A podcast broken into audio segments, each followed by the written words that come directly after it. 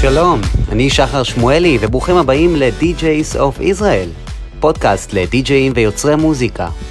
בכל פרק אני מארח יוצרים, אמנים ואנשי מפתח בתעשייה, שיספקו לכם סיפורים מעוררי השראה, כלים, ידע וניסיון, והכל בשביל שתוכלו ללמוד דברים חדשים מאנשים שבאמת שווה ללמוד מהם. אז בואו נתחיל.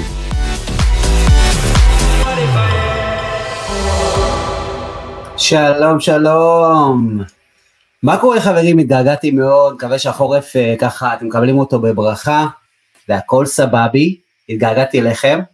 Uh, היום אנחנו ממשיכים את המסורת שלנו, יש לנו פרק מאוד מיוחד עם מאור לוי, זה בן אדם שיש לכם המון המון מה ללמוד ממנו, ואני חושב שהפרק הזה יהיה מאוד מאוד מיוחד, כי הבן אדם הזה באמת היה לו הזדמנות לגעת בהמון המון דברים. כמה דברים שלא ידעתם על מאור לוי, זה באמת בן אדם שנחשף למוזיקה אלקטרונית בגיל 11, uh, ההשראה שלו הייתה גם uh, ממוזיקת ארט סטייל, המוזיקה הזאת שעם ה-BPM המאוד גבוה, הוא מושפע מאוד מ-Infected Mushroom, זה מה שבאמת פתח לו את קו המחשבה ונתן לו את התשוקה למוזיקה האלקטרונית. בגיל 15 הוא מצא את עצמו עובד עם ה-Above and Beyond, כשהם החתימו אותו ל... לאחד הלייבלים הכי הכי נחשבים, ותכף אנחנו נדבר על הלייבל הזה גם. בגיל 24 מאור מוצא, מוצא את עצמו מנגן באחד הפסטיבלים הכי ענקיים באמריקה, אה, קיבל באמת אה, במה ענקית, תכף אנחנו גם נבין איך הוא הגיע לזה אה, בגיל 24. במהלך הקריירה שלו הוא נגע בהמון המון דברים, אה, אם זה דאבסטפ, טכנו, האוס, אפילו מוזיקת רגאיי. אה, היום מאור חזר לאהבה שלו שהיא באמת אה, מוזיקת club trance. אנחנו תכף אה, נדבר על כל המסע הזה והתובנות מהמסע הזה. שזה באמת אה, מעניין לשמוע. אה, שנייה לפני שאנחנו מתחילים, אני רוצה לומר באמת תודה רבה אה, לקהילת אה, DJs of Israel, קהילה באמת מדהימה. היום אנחנו חוגגים 1,300 חברים, אה, פרק 13, מי שלא שמע את הפרקים הקודמים, יש לנו פרקים מדהימים עם אה, שמות כמו סקאזי, אה, ויני ויצ'י, בלסטויז, פרידום פייטרס, אנחנו אירחנו פה אמנים מטורפים, אז אתם מוזמנים לשמוע גם את הפרקים הקודמים. אני רוצה לומר באמת אה, תודה רבה על ההודעות האישיות שאתם שולחים לי, תודה רבה לאבי כהן שכתב לי, אני רוצה לפרגן לך על העשייה בתקופה הזו אה, בתחום המוזיקה, אתה מחיה באמת את המוזיקאים, אתה נותן להם הרבה אור, אה, תודה רבה על כל האמנים שאתה מארח ושאפו, גם אלי אבוטבול כותב לי בפרטי, רוצה לומר לך תודה רבה על כל הלייבים והידע הרב שאתה חולק איתנו, באהבה גדולה ושאפו, באמת תודה רבה לכם חברים, אני ממש מעריך את זה. רוצה לומר גם אה, בזמן הזה, אה, שבאמת אה, אני יכול לראות שהתקופה הזאת באמת נותנת הרבה הרבה, נותנת סוג של הזדמנות להרבה חבר'ה לחשוב איך הם, איך הם עושים את ה... איך הם הופכים את האהבה שלהם לפרנסה, וזה באמת משהו שאני שמח שאני יכול לעזור בו. אה, אחד הדברים שעשיתי בתקופה האחרונה זה להקים את הבית ספר הראשון בישראל שמתעסק אך ורק ב music industry, נותן לכם באמת יתרון אה, לדבר על קשרים בתעשייה, איך אנחנו יוצרים את הקשרים בתעשייה, איך אנחנו עושים פרסום נכון, איך אנחנו אה, ממתגים את עצמנו כאומנים, איך אנחנו יוצרים סאונד ייחודי, איך אנחנו עובדים עם אסטרטגיה בתור אמנים. אז זה בית ספר music, מי שעדיין לא שמע, הסמסטר השלישי הוא בשבוע הבא, אנחנו sold out, יש לנו סמסטר נוסף בדצמבר, מי שרוצה לשמוע פרטים יכול לשלוח לי בפרטי. אה, אז בואו נתחיל, אני רוצה לומר באמת אה, למאור. מאור, הנה, הוא איתנו, מה העניינים? אתה שומע אותי? שומעים טוב? שומע מצוין, שומע אותי? שומעים מצוין, רק תרים טיפה את המצלמה כי זה חותך אותך, אם אתה יכול, פגז, אנחנו מצוינים. יופי. מה העניינים, מה קורה, מה איתך? בסדר גמור, יום עסוק, אבל uh, הננו כאן. מעולה, תגיד, איך עובר לך התקופה הזאת של הקורונה? זו תקופה שהיא יחסית מבלבלת להמון המון אנשים uh, בתחום שלנו, שפתאום הכל השתנה, הכל 180 מעלות, הכל התהפך. כן, תראה, צריך, חשוב uh, לזכור שגם בתור uh, אמן, אני לא לבד, אני מסתכל על כל האנשים האחרים שאיתי uh, באותו המצב. תראה, מה שלמדתי מכל התקופה הזאת כרגע זה להישאר אופטימי, ובוא נגיד שכל מה שעבדתי עד עכשיו, פשוט צריך לעבוד יותר קשה. אה, אין ספק שהתזמון של הקורונה בשבילי היה קצת אה, מבאס, כי אני הייתי בדיוק לפני טור מאוד גדול בארצות הברית, בדיוק חידשתי ויזה, בדיוק חידשתי דרכון, איך, ש... איך שהייתי אמור להיות במיאמי אה, באולטרה, בום. אז כן, חזרתי מהופעה מקנדה בדיוק, אני זוכר, הייתי, הלכתי להוציא ויזה, הכל, ו... ואז פשוט סגרו הכל, מה שנקרא, אז הכל התבטל גם, אוטומטית. איך אתה מתמודד, איך אתה מתמודד, אה, אתה יודע, בימים כאלו שאין לך באמת את הטאץ' של הקהל, הרי, אתה יודע, זה מה שחיים ממנו. יוצאים מהאולפן, לקהל, מקבלים מלא אנרגיה, ואז חוזרים לקהל, חוזרים לאולפן עם, עם איזושהי מוטיבציה, קיבלת איזשהו ברייק שנותן לך מוטיבציה. השאלה היא, איך, איך מתמודדים עם זה עכשיו, אתה יודע, זה משהו שהוא משפיע על היצירה שלך, אולי אתה חושב עכשיו על לייצר מוזיקה שהיא פחות אה, לרחבות או דברים כאלו? תראה, אין ספק שמוזיקת dance, בכללי, מה שאנחנו עושים בתור אומנים זה, אתה יודע, יוצרים אותה, ואז כשאנחנו הולכים להופעות, אנחנו בוחנים את המוזיקה, לראות איך היא נשמעת, זה א', איך אנשים מגיבים למה שאנחנו עושים. אה, אבל לצערי, תראה, כרגע אין לזה יותר מדי אפקטיביות, אבל אני לפני שבוע בערך, שבועיים וחצי, שאלתי בטוויטר, מה אנשים חושבים על מוזיקת dance במצב שאי אפשר לרקוד כרגע. אנשים, רוב האנשים אמרו, אנחנו רוקדים בבית, זה עדיין לא ישנה את העובדה שמוזיקת dance זה מוזיקה שאנחנו אוהבים, ומוזיקה שנותנת לנו אנרגיה, גם אנחנו בבית וגם אנחנו במועדון. אז אה, תראה, יש אהבה לזה, יש, אה, יש עדיין כיף ליצור משהו שאתה אפילו רוקד, רוקד לזה בבית. זה כיף, אבל כן, הרבה אנשים אמרו לי, תשמע, אני עכשיו יוצר מוזיקה יותר עדינה, כי אולי זה צ'אנס טוב להתנסות במשהו שהוא פחות למועדונים. יש, פשוט צריך להיות אופטימי ולנסות אולי אפילו כיוונים חדשים, או עדיין לעשות את מה שאתה אוהב, ופשוט, אה, לא יודע, להשקיע, להשקיע יותר, להשקיע יותר זמן בזה עכשיו, שיש לך זמן ואתה לא רץ בין טיסות ושדות תעופה ופסטיבלים. זה... אין ספק שזאת הזדמנות, אה, הזדמנות, הרבה פעמים אנשים מסתכלים על המשבר הזה כהזדמנות, ואני חושב בכלל באופן כללי שכל משבר הוא הזדמנות, תלוי איך אנחנו מסתכלים על זה. אין ספק שפתאום נפתח אה, לאנשים עוד הרבה הרבה מאוד זמן, שפתאום כל אחד יכול לקחת את זה לעולם שלו, אתם אם אתם אה, אמנים שמשחררים מוזיקה, יש לכם עכשיו ללמוד, זמן ללמוד עריכת וידאו, או ליצור קשרים, או לעבוד על הסושיאל שלכם יותר, או פתאום לשבת באולפן עם עוד אנשים, ש... כי הם לא נמצאים בשום מקום, הם לא בטור, אה, כולם פתאום זמינים יותר. אז אני חושב שבאמת יש פה הזדמנות מאוד גדולה, ויפה אמרת שצריך להשקיע עכשיו יותר, כי מן הסתם שזו תקופה שחייב לבלוט בה, אין ספק שזה יש, מאוד מאוד נכון. יש, יש המון פלוסים בתקופה הזאת, כי גם הרבה אנשים כמוני מתחילים לתת מהמידע שלהם, יש הרבה, הרבה טוטוריאלים של די-ג'אים ויוצרים שפשוט מסבירים מה הם עושים, כי אתה יודע, בינתיים אם כבר אף אחד לא יכול לעשות כלום בקטע של אה, touring ומועדונים והכל, אז בואו נשתף את הידע שלנו. ועכשיו, כאילו האינטרנט זה פשוט מחירי זהב של ידע, במיוחד לאנשים שמתחילים ליצור מוזיקה, אפילו אני, אני לומד מלא דברים מאומנים שאני אוהב. אני נכנס להם לטוויץ', ואני מסתכל על כל מה שהם אה, מראים שם, ואני גם לומד דברים בעצמי, אבל הקורונה בשבילי זה, זה זמן טוב ללמוד עוד, כאילו זה אף פעם לא נגמר, זה בטוח, לא משנה כמה זמן אני עושה את זה, זה אף פעם לא נגמר, תמיד לומדים דברים חדשים, ו... וכן, זה, זה זמן מעולה לפתח תחביבים פשוט, זה... לפי דעתי זה, זה, זה כזה להיות עם עצמך ולעשות את המקסימום של הזמן הזה. יפה מאוד אמרת, אה, הרבה אנשים פתאום עכשיו אה, נותנים מהידע שלהם, שזה משהו שהוא נדיר ולא היה לפני, ויש לכם פה הזדמנות, מי שבאמת אה, רוצה לקחת את זה בשתי ידיים, הוא יכול באמת ליצור פה, לקבל כל כך הרבה ידע שלא היה זמין לפני. אה, זה הכל תלוי באמת כמה אתם אה, מוכנים לשבת על התחת וללמוד, ואני רואה את זה הרבה אצל החבר'ה הישראלים בקהילה שלנו, שהם, סתם לצורך העניין, אנשים שולחים לי סיכומים של הלייבים, בעיניי זה פשוט מדהים, זה מראה באמת התשוקה שלהם. אה, כמה הם מוכנים ללמוד, כמה הם דדיקטד אה, לחלום שלהם. אני, אני לא רוצה להתעכב יותר מדי, ואני כן הייתי רוצה להתחיל. אז, אז בואו נעבור על כמה דברים שאנחנו הולכים לדבר עליהם היום. אז היום אנחנו בלייב הולכים להתרכז בכמה נושאים, כמו שאנחנו עושים כל פעם. אנחנו נדבר על תחילת הדרך שלך, מאיפה בכלל הגיעה התשוקה, מאיפה בכלל בא הניצוץ הזה בעיניים. אנחנו נדבר על הבנייה של הקריירה שלך, כמו שאמרתי, הקריירה שלך מאוד מעניינת.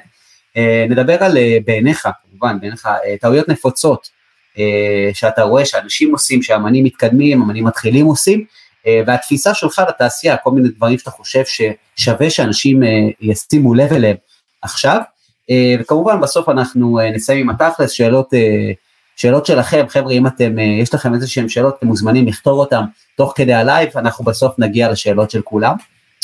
וגם מי ששומע אותנו עכשיו, אתם מוזמנים להגיב כדי שנדע ששומעים אותנו טוב והכל סבבה. אז בואו נקפוץ אה, ונתחיל, אז, אז מתחילת הדרך, אני רוצה, שמתי פה תמונה שלך עם Above and Beyond, מצאתי וואו. אותה, עשיתי, עשיתי אה, סקרול באינסטגרם וזה לא נגמר, אני חוזר אחורה, חוזר אחורה, ובסוף השגתי את התמונה עם הבוא אבן ביון שלך צעיר. כן, זה, זה היה בגנת הארוחה פה. מדהים, איזה כיף. ממש לפני שהיה לי את הגיג הראשון הגדול שלי בחו"ל, בארצות הברית, זה היה נראה לי איזה שנתיים לפני, משהו כזה. גדול. אמ, אז, אז קודם כל בוא נדבר על איך בכלל הייתה הכניסה שלך אה, לעולם המוזיקה האלקטרונית. אני רוצה להבין בכלל באופן כללי איך הדבר הזה, הג'וק הזה תפס אותך, מתי ואיך, אולי זה ההורים השפיעו עליך, אולי זה חברים, אולי בצבא, איך הדבר הזה קורה, איפה הוא תופס אותך? תראה, התחלתי מאוד צעיר, אז uh, בצבא כבר הייתי עמוק בזה, אבל זה התחיל uh, בערך בגיל 11, יש לי חבר מאוד מאוד טוב, uh, שהייתי מהיסודי כבר, והוא היה לו מין אה, אינטרנט פיראטי בבית. הוא היה מבין הראשונים שהיה לו את האינטרנט אה, שעובד על הקו טלפון וצריך לבקש אה, רשות מההורים כל פעם. אה, אז הוא יום אחד הייתי הולך אליו הרבה, סתם אה, לשבת אצלו לשחק במחשב. לא היה לי מחשב מי יודע מה, הוא היה לו מחשב שהיה אפשר לשחק עליו משחקים, אז אני וכל החבר'ה שהיינו מתנחלים שם. הנה ליעד אם אתה רואה את זה, זה סיפור עליך. אה, והוא יום אחד, שהוא עשה את האינטרנט, הוא התחיל להוריד מוזיקה אלקטרונית, שזה היה יותר אינפקטד משרום וטיאסטו באותו הזמן. באתי אליו, זה היה, ב... היה לו ממ"ד כזה, ופשוט שם היה לו איזה רמקולים של אייווה, של מערכת סטריאו, ואמר לי, תבוא, תשמע, הורדתי פה מוזיקה, אתה חייב לשמוע את זה. אני בתור ילד MTV, שומע אופספרינג, שומע את כל מה שהולך ב-MTV פשוט, לא מכיר משהו אחר חוץ מזה ומוזיקה מזרחית. מתי זה היה? זה היה ב-98 כזה, משהו כזה, 98 או 98. אתה אומר אינטרנט פיראטי, אתה יודע, אנשים כאילו, רגע, מה זה, על מה מדובר, אתה מבין? זה נקרא סר פרי, פעם קראו לזה סר פרי, וזה פשוט uh, סוג של קומבינה שהייתה עם הקו טלפון בבית, uh, אני לא זוכר, אבל אתה יודע, פשוט אתה משלם על זה, במקום לשלם על זה שקלים, אתה משלם על זה אגורות. זה לא, זה, זה לא היה ממש ההתחלה, ההתחלה, ההתחלה של האינטרנט. לפני ה-ADSL, לפני, לפני שזה, פעם שזה היה תופס את הקו טלפון והיה עושה רעשים מצחיקים שאתה מתחבר לאינטרנט. אז שמה, אה, שמה הוא נחשף למוזיקה אלקטרונית בעצם. כן, הוא, אח שלו היה יותר בקיא באינטרנט ממנו, אח שלו הגדול, אבל uh, אתה יודע, מן הסתם הוא לימד אותו, ו... ואז פשוט הוא גילה את זה, גילה את די.ג'יי uh, טיאסטו, שזה היה אחד האוספים הראשונים שהוא הוריד, זה היה של טיאסטו, זה היה מין סט ארוך כזה, פשוט כל האוסף בתור סט. אמר לי, שמע, אתה חייב לשמוע את זה. באתי אליו איזה שישי אחד בערב, הוא גר מרחק הליכה ממני, אה, ופשוט ישבנו אצלו בממ"ד עד שעה מאוחרת, ופשוט שמענו את הסט הזה, ואני אומר לו, תשמע, זה, זה מגניב, אני לא, לא שמעתי דבר כזה בחיים. אתה יודע, טראנס פעם זה היה מוזיקה של אנשים מבוגרים, זה כאילו, אתה אומר, בואנה, אני מרגיש שאני צעיר מדי בשביל המוזיקה הזאת, כאילו, זה נשמע כזה מוזיקה של מסיבות ומקומות שאנחנו לא יכולים ללכת אליהם בכלל. אה, אבל תשמע, זה פתח לי עולם חדש, זה צלילים שאני לא שמעתי בחיים שלי, ו... אתה יודע, הוא התחיל להוריד עוד סטים ועוד סטים, וזה היה בעיקר די.ג'יי טיאסטו, לא, לא הכרנו משהו אחר, אבל הכרנו את האומנים שבתוך הסטים האלה עצמם, שזה היה אוספים מן הסתם, אז היו כל מיני אומנים שונים. אמ, וזה מה שפתח לי את הדלתות כעיקרון לסאונד הזה, שאני בשלב מאוחר יותר אה, התחלתי להסתקרן, איך, איך הם עושים את זה. עכשיו, אני במשפחה שלי ספציפית אין רקע מוזיקלי, כאילו ההורים שלי לא אמרו לי לך תלמד פסנתר או, או תלמד על כינור או דברים כאלה, זה היה, זה היה מאוד רנדומלי. אני בכלל בראש שלי רציתי להיות uh, מאייר, להיות אנימטור, לעשות קומיקס, הייתי מצייר על כל המחברות שלי בבית ספר. Uh, נראה לי גם אמא שלי רואה את זה, אז אמא שלי יודעת טוב מאוד מה התמודדה. ו- ואז יום אחד, אה, אתה יודע, אה, חבר שלי הראה לי את זה, ואני נגנבתי, זה שינה לי את כל ה... כבר לא עניינתי קומיקס, ירדתי מזה לגמרי, לקח לי שבוע לרדת. השאלה איך, איך מלשמוע סטים זה, זה, אתה יודע, יש פה הבדל מאוד גדול לבין בן אדם ששומע מוזיקה, לבין בן אדם שמחליט עכשיו אני רוצה ליצור מוזיקה. אה, עכשיו אנחנו מדברים על תקופה, תחילת שנות האלפיים, אם לא אפילו קצת לפני, שלא היה גישה לתוכנות ולידע, אתה יודע, לא היה את היוטיוב שיש לנו היום ואת הגישה הזאת. השאלה איך אתה בכלל בתור ילד אה, מגיע למצב שאתה מסתקרן לה, ליצור מוזיקה כזאת. אז אותו חבר, נראה לי שנה, שנה וחצי לאחר מכן, שכבר התחלנו לשמוע את זה בקטע קבוע, הוא הביא מין תוכנה כזאת שהיא, קוראים לה Dance eJay, היה לה כל מיני גרסאות, היה לה גרסת Dance eJay, Rave eJay, Hip-Hop eJay, Techno eJay, הכל, כל מיני ז'אנרים שבכל תוכנה זה פשוט מכסה אותם, ומה שאתה עושה בתוכנה הזאת זה בעצם, אתה לא יוצר, פשוט הכל מוכן, ואתה מארגן את זה איך שאתה רוצה. כל הצלילים מוכנים, קיקים, הכל, אה, מה שאתה רוצה, סינתסייזרים, הכל מוכן שם, ואתה מסדר את זה איך שאתה רוצה כמו לגו. וזה נתן לי את הבסיס. אז הוא הוריד את התוכנה הזאת, ואני בא אליו, והוא מגניב אותי עוד יותר, הוא עושה לי, שמע, תראה, עכשיו אפשר ליצור מוזיקה. ועוד פעם, אותו, אותה אני בא אליו כל, כל יום, אנחנו יושבים על התוכנה הזאת איזה שלוש שעות, ופשוט חושבים שאנחנו אה, מינימום עכשיו באמת די.ג'יי טיאסטו, והם פשוט יוצרים, ובראש שלנו זה, זה מעניין, זה, זה משהו חדש. אבל אתה יודע, יש, הזמן עבר, אז עבר קצת זמן, ואני כזה אומר, לא, לא, חייב להיות יותר מזה. כאילו, איך אני עושה מה שאינפקטד משרום וטיאסטו עושים, איך אני עושה את הצלילים המשוגעים האלה, אין את זה בתוכנות האלה. אני חייב לדעת עוד, עוד ועוד. אז uh, פה כבר התחלתי להסתקרן ולהכיר uh, תוכנות יותר רציניות, שהתוכנה שאני כיום עובד איתה זה פרוטי לופס, אפל סטודיו, נשמע המקצועי, אבל בז, בזמני שהתחלתי זה היה פרוטי לופס 1 נקודה משהו, וגם אותו חבר, אותו חבר הביא אותה, את הגרסה הראשונה, והוא הראה לי אותה. איך לומדים פרוטי לופס כשאין יוטיוב, כשאין מדריכים, כשאין כלום, אתה יודע, אנחנו מדברים, הרבה פעמים חבר'ה פה, אתה יודע, לא מבינים את זה, אבל אה, זה הסיבה שאנחנו, we need to appreciate what we have today, אה, סליחה על האנגלית, אבל פשוט מאוד, חבר'ה, יש לכם היום גישה לדברים שאנשים פעם היו, לא יודע, סתם מנסים ניסויים, כאילו, אה, כדי להבין איך בכלל עובדים עם תוכנה. עכשיו, פרוטילופ זה לא תוכנה כמו פוטושופ שהכל אינטואיטיבי, הכל ברור. איך, איך לומדים דבר כזה? תראה, לעומת איך שהתוכנה נראית היום, לעומת אה, עשרות שנים לפני, כשאני פתחתי את התוכנה הזאת, אני קיבלתי חום. זה היה נראה כמו מחשבון, אה, עם מלא מתגים ודברים שכאילו, גם אם אני אנחש, אני לא יודע מה הם עושים. אה, אבל אתה יודע, זה, זה, אבל, אבל הרגשתי ש, שבתוכנה הזאת בעצם, אני יכול לעשות מה שאני רוצה מבחינת uh, ליצור מאפס. Uh, ב-EJ וכל זה לא היה את זה, פשוט הכל היה מוכן, אז זה היה מאוד נוח והיה מאוד uh, מלהיב. אבל uh, עוד פעם, זה נהיה ממוחזר.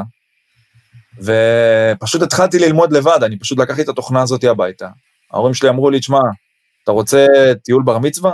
הייתי כבר בן איזה 12, משהו כזה, עושים לי, אתה רוצה טיול בר מצווה? אמרתי להם, לא, אני רוצה מחשב חדש, זה מה שאני רוצה, לא, לא מעניין אותי העולם עכשיו. מעניין אותי איך אני עושה מוזיקה. וקנו לי מחשב חדש, צרפתי מחבר שלי את התוכנה הזאת, התקנתי אותה אצלי, ופשוט, אה, בוא נגיד שכל יום ישבתי וישבתי עד שאימא שלי עשה לנו אינטרנט בבית. ופה כבר נפתח לי יותר דלתות על איך ללמוד ולדעת מה אני עושה.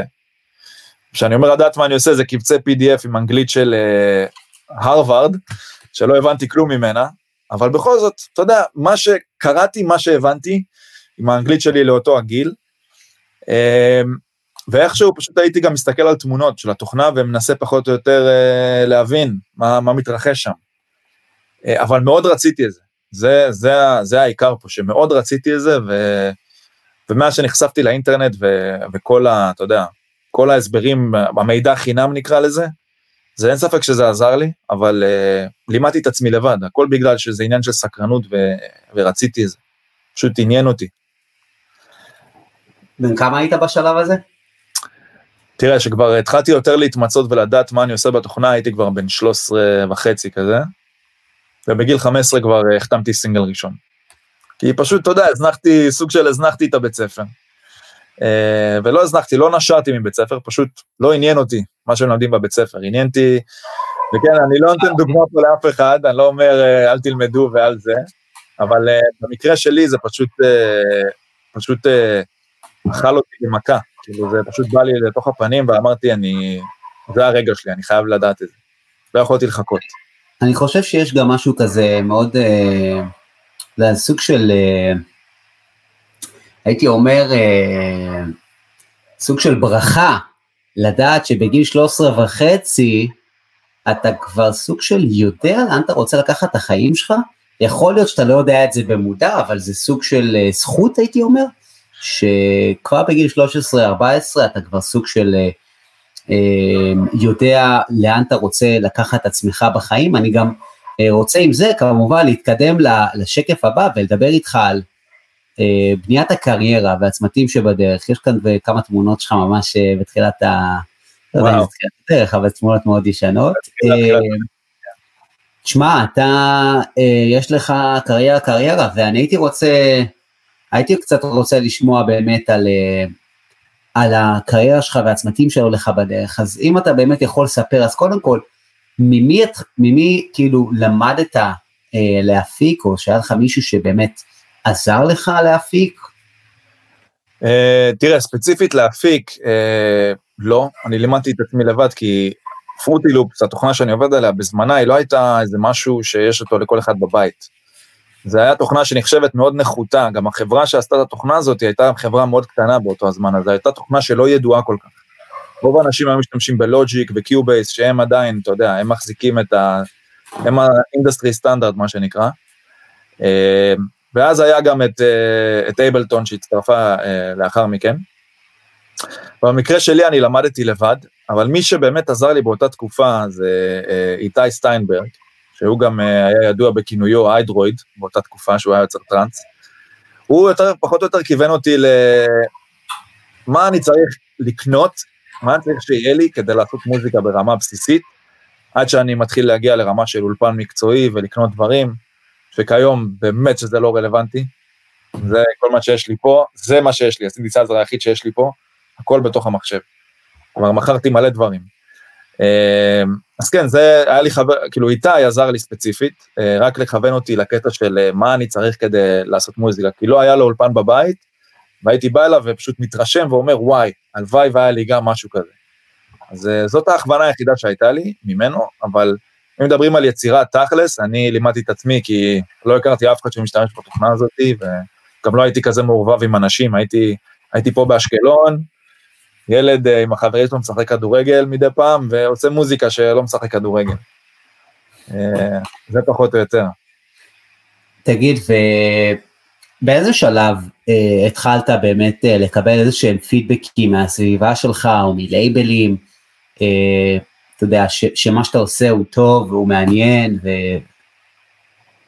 תראה, הפוטנציאל, אה, מה, ש, מה שגרם לי להבין שיש לי פוטנציאל זה שבגיל 15, שהחתמתי את הסינגל הראשון שלי, אה, אני קיבלתי הודעה מדי-ג'יי אה, מאוד פורסם בתעשיית טראנס, קוראים לו מרקוס שולץ, שהוא פעיל עד היום, וזה היה הכי רנדומלי בעולם, הייתי פעיל בפורום שקראו לו transedik.com, אה, באותו הזמן זה היה 2005. אה, סתם, הייתי שם שם את המוזיקה שלי ורוצה לקבל חוות דעת מאנשים שאתה יודע, רנדומליים, לא משהו, סתם פורום. אה, ובשבילי זה היה, אתה יודע, אנשים היו מחמיאים על הטרק, ואני בשבילי זה כאילו, וואו, אני עושה פה משהו. אבל אז, יום אחד, אתה בא לפורום הזה, ופתאום אתה רואה שיש לך הודעה פרטית ממרקוס שולץ, והוא אומר לך, תקשיב, אני רוצה שתשלח לי מוזיקה לנגן בתוכנית רדיו שלי. עכשיו, התוכנית רדיו שלו באותה שנה הייתה שוות ערך ל-state of trance, שזה היה מאוד מאוד מאוד קשה להביא את הטרק שלך לתוכנית רדיו הזאת, שארמין ינגן אותו, שמרקוס ינגנו אותו. זה היה משהו שמאוד קשה, כאילו הם היו מאוד סלקטיביים. הוא עושה לי, תשמע, אני רוצה לנגן את המוזיקה שלך בתוכנית שלי. אז אמרתי, אוקיי, וואו, זה בשבילי מטורף. אז הוא היה בשבילי סוג של מנטור בהתחלה, הוא... אה, פתח לי דלתות, הוא נתן לי צ'אנס לעשות לו רמיקס לאחד השירים שבסוף הוא לא החתים אותו. אבל לא משנה, עצם העובדה שהוא נתן לי צ'אנס ודיבר איתי ואמר לי, תשמע, צריך לעשות ככה וככה וככה, זה היה בשבילי אה, סוג של אה, ממש, אה, כאילו, לא האמנתי, שאני אני איזה ילדון בבית שלו, פתאום מדבר עם אחד האקדחים הגדולים ב, באותה תקופה, שכאילו, אני תפסתי ממנו ממש, אז זה רנדומלי, הכל היה רנדומלי. אני, אני חושב ש... דווקא הרגעים האלו, אה, סוג שנותנים לך איזה שהם, אה, אתה יודע, אה, איתותים ופידבקים מהסביבה, שנותנים לך פתאום אה, עוד דלק למנוע הזה של המוטיבציה. נכון.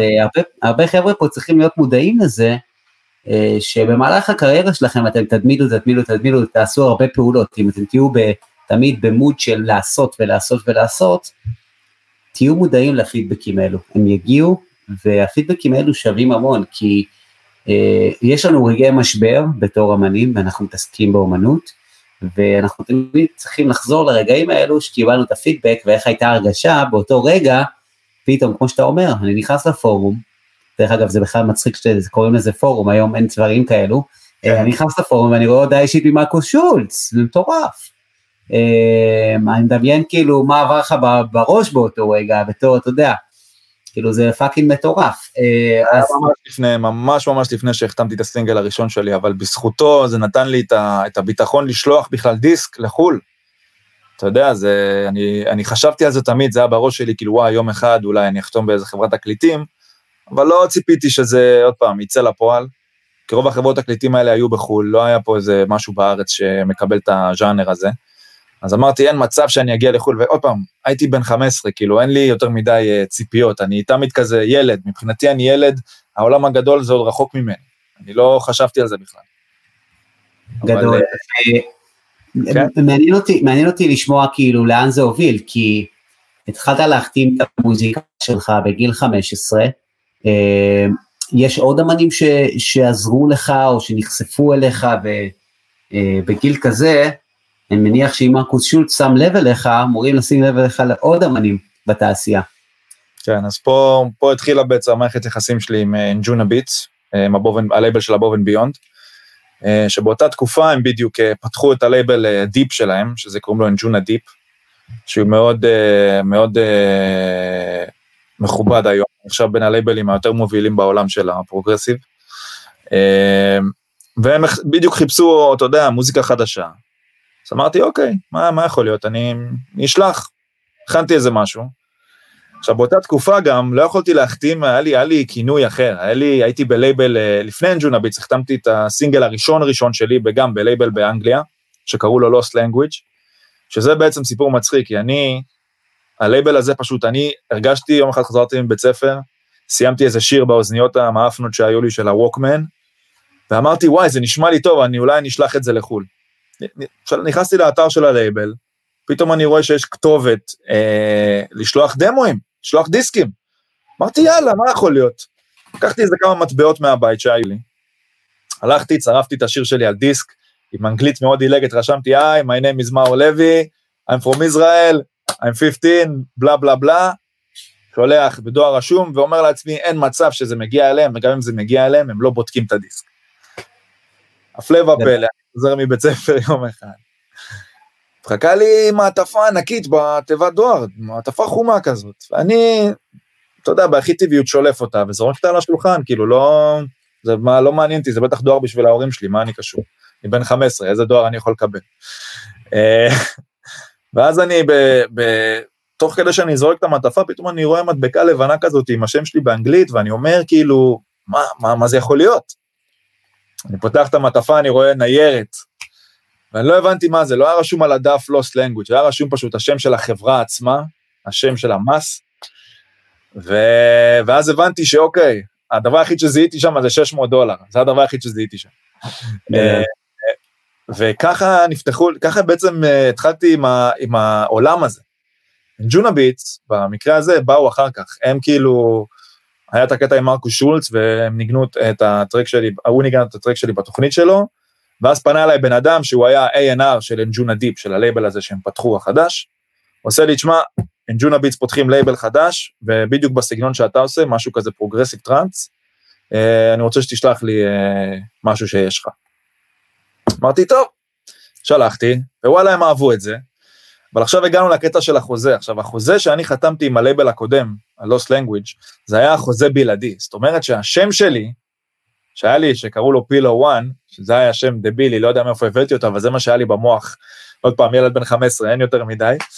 אה, זה, לא יכולתי להשתמש בשם הזה באנג'ונה דיפ. אז הייתי חייב להשתמש, אז הם הציעו לי, למה שלא תשתמש בשם שלך? אז זה מצחיק שפשוט התחלתי עם שם אחד וכבר אני מוריד אותו מהפרק. אז uh, ככה בעצם נולד מאור לוי. Uh, וכן, הבורן ביון. איך החלטת, איך החלטת, סליחה שאני קטע אותך, איך החלטת מאור לוי, כי, אתה יודע, זה, זה וואחד החלטה, אתה יודע, לאיך אני קורא לעצמי ב... תראה, אני אגיד לך, המנהל של הלייבל, שזה, קוראים לו ג'יימס גרנט, שהוא אח של, אח של אחד מ Above and Beyond, אחד מהשלושה, אז הוא, הוא התקשר אליי מאנגליה, אה, ממש כאילו, אתה יודע, זה הזוי לקבל שיחת טלפון מחו"ל, והאנגלית שלי, וואי, שלא נדע, באותה תקופה, והוא עושה לי, תקשיב, חוקית אתה לא יכול להשתמש בשם שהשתמשת בלייבל הקודם, כי בחוזה שלהם רשום שהם אה, סוג של קנו אותך. עכשיו עוד פעם, הייתי צעיר, אז מיהרתי לחתום ולא קראתי, שזה א', לקרוא חוזים, לקרוא, לא משנה מה, אם אתם לא, אם אתם לא בטוחים בחוזה, תלכו לעורך דין, אבל לקרוא, זה חשוב, כי אני עשיתי טעות פה, אבל לא משנה, זו טעות שהובילה במקרה שלי למשהו טוב. אמ, והוא אמר לי, תשמע, אני חושב אישית שיש לך שם מגניב, גם באנגלית, הוא לא ידע גם איך להגיד את השם שלי, כן, הוא לא ידע, הוא אמר, הוא אמר מיור, מיור ליבי, משהו כזה, לא זוכר. הוא עושה לי, תשמע, יש לך שם מגניב, הוא נראה טוב גם uh, על דף, הוא נראה טוב על הדף, הוא נראה טוב, uh, זה, אמר לי, למה שלא תשתמש בשם שלך, כי יש הרבה אנשים שמשתמשים בשם שלהם. ואז חשבתי על מרקו שולץ, אמרתי, וואלה, מרקו שולץ גם משתמש בשם שלו, או שזה סוג של שם שהוא משתמש בו, אבל זה שם ושם משפחה. אמרתי, יאללה, מה יכול להיות, יש לי שם מגניב. בוא נשתמש בו. וזה בעצם, ה... כן, אמרתי יאללה, נשמור את זה ישר ולעניין. אה, ובעצם מאותו, מאותו שלב אה, שהחתמת אצלו את ה... אה, שהתחלת לעבוד עם, עם above and beyond. כן. מאותו שלב אתה, אתה סוג של קיבלת את ההכרה שלך, אתה הרגשת שאתה, אתה, כאילו, אני מנסה להבין, כלומר, אתה יודע, אם אתה מקבל פתאום הצעה, פתאום אתה מקבל אה, סיטואציה שבה אתה מוצא את עצמך בגיל 15, אתה יודע, אתה מקבל טלפון מ-UK, מדבר עם סוכנים, דברים כאלו. מה, מה היה הרגשה באותה תקופה שאתה יודע, שילד ילד מאשקלון פתאום מחתים מוזיקה בלייבל של Above and Beyond, כאילו זה... זה היה, תשמע, זה היה הזוי גם בשבילי, כי הכל, הכל קרה מאוד מהר. אה, כאילו, אתה יודע, החתמתי את הטרק הזה, ואז אה, פתאום אני מתחיל לקבל מהם אימיילים מהלייבל, הם עושים לי, תשמע, Above and Beyond רוצים שתעשה להם רמיקס לאיזה שיר. עכשיו, אתה יודע, זה כאילו, בשבילך לקבל דבר כזה, שאתה הבובן ביונד זה כאילו, זה, בשבילך זה אלוהים, אתה אומר לעצמך, אין, אין מצב, אין, אין מצב כאילו. אבל זה באמת, פשוט אני, אני, אני רוצה להאמין, ואני חושב, שהם מאוד, אה, שהוא דיבר איתי בטלפון ספציפית, הוא היה מאוד בהלם שאני הייתי בן 15 רק. כאילו לא האמין שאני בן 15 עושה מוזיקה כזאת לאותה תקופה לפחות. אז אני חושב ש, שבגלל שאני הייתי הבן אדם ועדיין מחזיק בתואר של הבן אדם הכי צעיר שחתם באנג'ונה ביטס, הם ראו, את ה, הם ראו את הרצון לפתח כישרון צעיר, והם היו מאוד אקסקלוסיביים באותו זמן, כאילו הם לא היו מחתימים כל אחד, זה היה מאוד מאוד קשה, כמו שאמרתי, זה להגיע לתוכניות רדיו ולהגיע לכל זה, זה היה דבר בלתי אפשרי, זה היית צריך להיות ממש תותח ומישהו שכאילו יש לו שם, כדי להגיע לתוכניות רדיו האלה.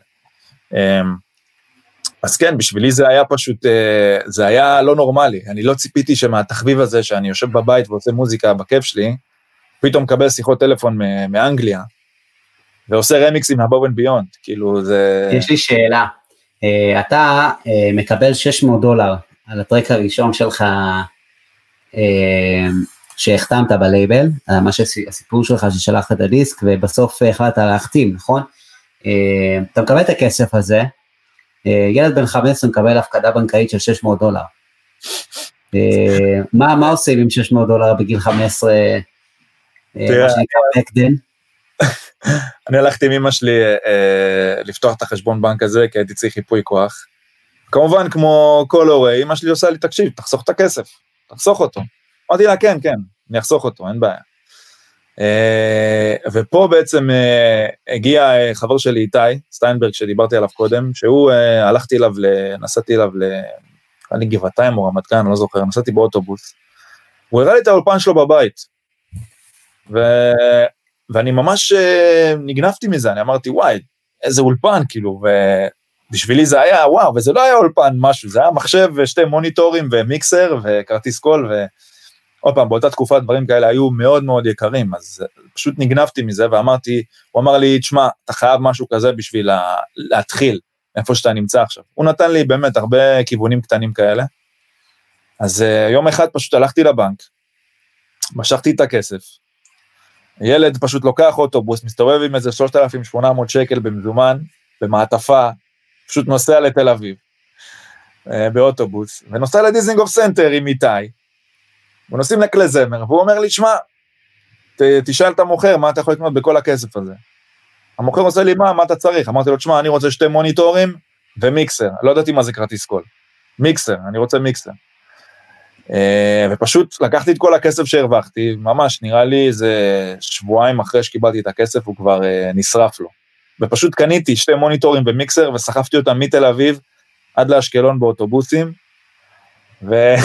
והעמדתי להורים פשוט עובדה שזה מה שהולך להיות עכשיו. זה, ככה זה. אני מדמיין את הפרצוף של ההורים שלך, שאתה נכנס הביתה עם המוניטורים, אה, אתה יודע, כזה, רגע, מה, מה, מה זה? ההורים שלי שנאו אותי קצת אה, באותה תקופה, הם, אה, כי הייתי עושה רעש. גם לא הייתי מודע ל... ל, ל לא עניין אותי שכנים, לא עניין אותי כלום, פשוט הייתי ונשאבתי לזה. אבל כן, תראה, עם הזמן אה, זה היה משתלם, בוא נגיד ככה. אבל כן, בזבזתי את כל הכסף הזה, לא, לא חשבתי בכלל.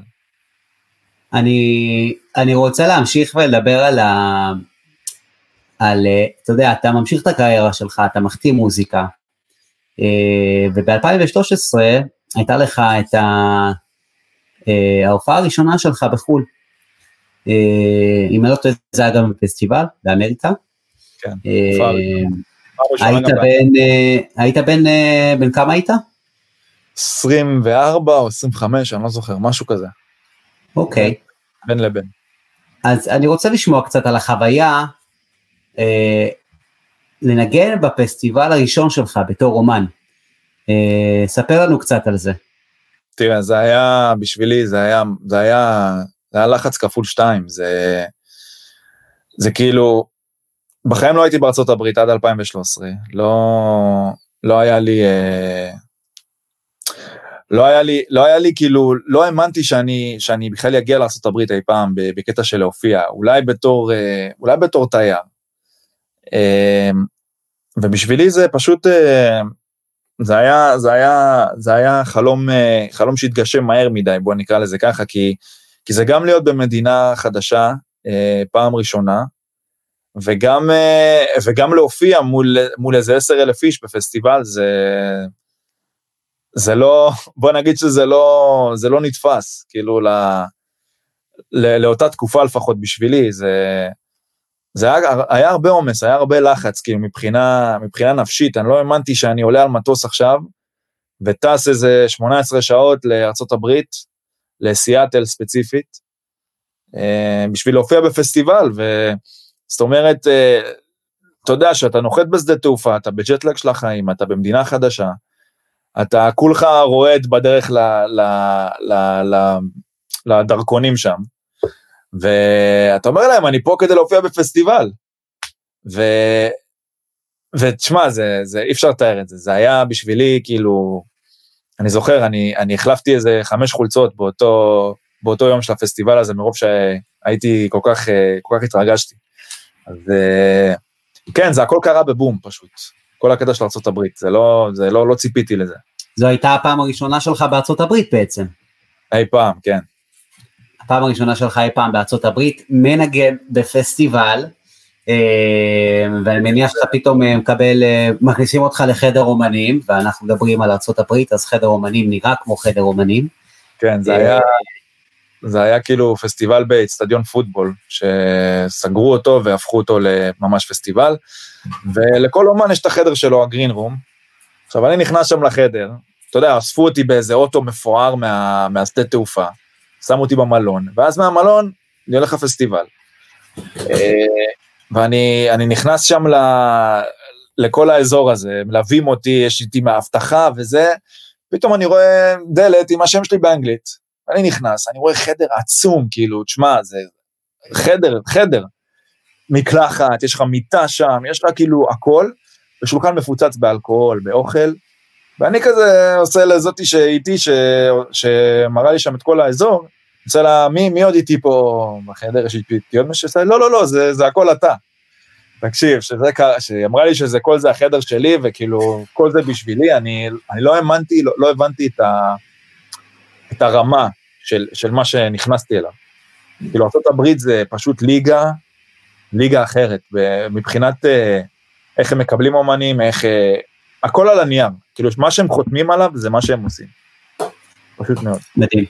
מדהים, ואני חושב שזה גם, כמו שאמרנו מקודם, סוג של פידבק, שמראה לך שמה שאתה עושה, אתה בדרך הנכונה, אתה עושה משהו נכון. איך הייתה החוויה להופיע מול קהל בפסטיבל ענק בפעם הראשונה? וואו, זה... באותה תקופה הייתי מתקלט על, על Traktor, הייתי מתקלט על לפטופ. עכשיו, אה, כולנו יודעים מה זה לפטופ והופעות בלייב, זה הדבר שהכי מפחדים ממנו, שפשוט הלפטופ שלך יקבל רגליים קרות ויתפוצץ או משהו, אני לא יודע. אה, אז דבר ראשון, זה גם אה, הפעיל עליי הרבה לחץ. שדבר ראשון, לעלות לבמה, להתחיל לחבר כבלים אחרי הדי-ג'יי שכולה שולף את ה-USB שלו וממשיך הלאה, אתה צריך לשבת שם, לחבר כבלים ולעשות את הכניסה שלך לבמה, זה קצת, זה מלחיץ, כאילו, ואתה שומע, שומע את הקהל מולך, אתה שומע את כל הכזה אנשים שורקים וזה, ואתה עסוק בלחבר כבלים וזה מלחיץ אותך. אבל לא משנה, הצלחתי לחבר את הכבלים, התחלתי את ההופעה, אני זוכר שתי טרקים ראשונים שהתחלתי לנגן, אני הייתי, הייתי, לא הסתכלתי על הקהל, הסתכלתי רק על המיקסר ככה, ואני אומר לעצמי, כאילו, אני חייב, אני אסור לי לפשל, לפחות לא עכשיו. חיכיתי לרגע הזה יותר מדי, אסור לי.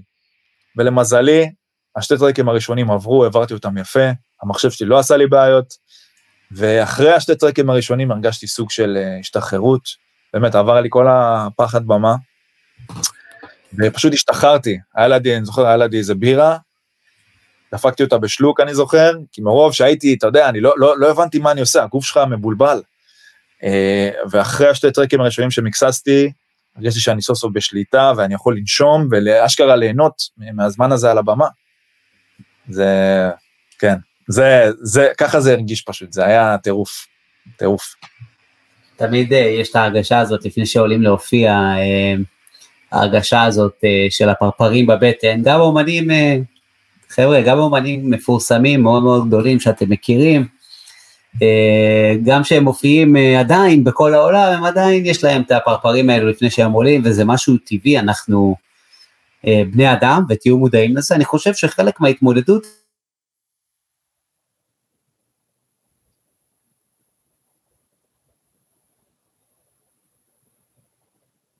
ואני חושב שזה, שזה משהו שהוא חשוב מאוד שאנשים אה, יפנימו, שהרבה פעמים נמצאים בסיטואציות שהן מלחיצות, פשוט לשאול את עצמי, למה אני מזיע עכשיו אה, מה שנקרא יתר על המידה, אה, ומה שנקרא להבין את הסיטואציה ולדבר עם עצמנו ולהרגיע את עצמנו. אני רוצה להמשיך ולדבר על משהו שהרבה פה חבר'ה, אני מאמין, מחכים לו, שזה בעצם התובנות שלך, אתה בתעשייה 17 שנה. אה, אתה, כמו שאמרתי מקודם, הפרויקט שלך היה, נגע בהמון המון דברים, אתה הפקת מוזיקה להמון המון ז'אנרים, אני יודע גם שאתה בילית בארצות הברית תקופה ארוכה. Mm-hmm. אז, אז אני רוצה לשמוע קצת אה, על דברים שעשית שעזרו לך להצליח בקריירה שלך, לא משנה באיזה פרויקט, בכל פרויקט. תראה, הדבר הראשון, חשוב להגיד ש... לפני, לפני כל דבר צריך, אה, צריך להאמין בעצמך, זה הדבר הכי חשוב שיש. אה, אחרת אם אתה לא מאמין בעצמך ואתה מתייאש מהר, אין לך מקום בתעשייה הזו, פשוט מאוד. זה, במיוחד כיום, בימים האלה, יש המון תחרות. זאת אומרת שהיום, אה, בגלל טכנולוגיה וכל הקדמה, כל אחד היום יכול לעשות מוזיקה ולהיות די-ג'יי. אז יש דבר אחד הגיוני לעשות במקרה כזה, זה פשוט, דבר ראשון, להיות נאמן לעצמך ולפתח בוא להגיד שאתה חייב לחשוב אה, מחוץ לקופסה אחרת, בוא נגיד ככה, שאתה תהיה במרכאות עוד אומן שמנסה לעשות משהו. אה, אז מה שאני דבקתי אליו מתחילת אה, דרכי זה בעיקר לנסות להיות מקורי. לעשות מה? להיות מקורי בעיקר. להיות מקורי, אוקיי. כאילו לחשוב על, לקחת כל הדברים שאני אוהב, ולראות איך אני עושה אותם בסגנון שלי, בצורה שלי, ואיך אני מביא משהו חדש לתעשייה הזאת, ש, שבוא נגיד ככה, יש הרבה דברים שהם מאוד ממוחזרים. אז זה מה שעזר לי מאוד uh, מבחינת, uh, בוא נגיד, להגדיר את הסאונד שלי ולהגדיר שאנשים שומעים טרק שלי, הם יודעים שזה אני ישר. Uh, אז לפי דעתי זה דבר uh, מאוד חשוב. טביעת אצבע, טביעת אצבע ייחודית, כאילו סאונד סיגנצ'ר בעצם, זה... זה הטיפ הראשון שלך שעזר לך להצליח בתור אומן. אני חושב שחבר'ה, אם הרבה פה חבר'ה מאזינים לכל הפרקים, אז אם כולם אומרים את זה, כנראה שזה נכון, ושווה לשים שם את האנרגיה, ויש משפט שאני תמיד אומר, העולם לא צריך עוד פישר או עוד מרטין גריקס. בדיוק, אני גם חושב. אני פשוט אוקיי. חושב. אתה יודע, בגלל שאנשים רואים שיש משהו שהולך, אז אומרים, אוקיי, אני גם אעשה סגנון כזה ואולי ילך לי. מה שהם לא מבינים, ש... שזה פשוט, זה, זה סוג של, אה, יש לך את הקטר ואתה רק עוד קרון שם. אה, אתה רוצה לקחת את מה שאתה אוהב, אין בעיה לאהוב אה, מרטין גריקס או פישר וכל אלה, אבל קח את פישר, קח את מרטין גריקס, שלב אותם ביחד ותעשה משהו חדש. פשוט דברים שלא עושים, והנה זה הדבר השני שרציתי להגיד, להעז, לא לפחד. לא לפחד, במיוחד, עוד פעם, במיוחד היום, כי אני אומר שאני משווה את זה לפעם שאני התחלתי, לא היה את החופש הזה במוזיקה. לייבלים היו מאוד אה, מוגדרים, הם היו, כאילו, זה מה שאנחנו רוצים, וזהו. אנחנו לא רוצים שום דבר אחר. היום יש לך יותר חופש, לייבלים משחררים לך מטכנו, לדאפסטפ, לאלקטרו, זה לא, זה לא משנה. אז לא לפחד. זה באמת כאילו גם משהו ש, שעשיתי, וזה עזר לי המון, זה פשוט להעיז ולעשות דברים, גם אם אתה חושב שהם לא יצליחו. ככה לומדים. אני חושב שהמעבר שלך ל-LA, או LA זה היה בארצ- בארצות הברית? כן, גרתי ב-LA אה, תקופה ממושכת. המעבר אז, שלך אה, ל-LA זה- זה- זה וואחד אה, לצאת מהקומפורט זון, כאילו זה, אתה יודע, זה הקרבה.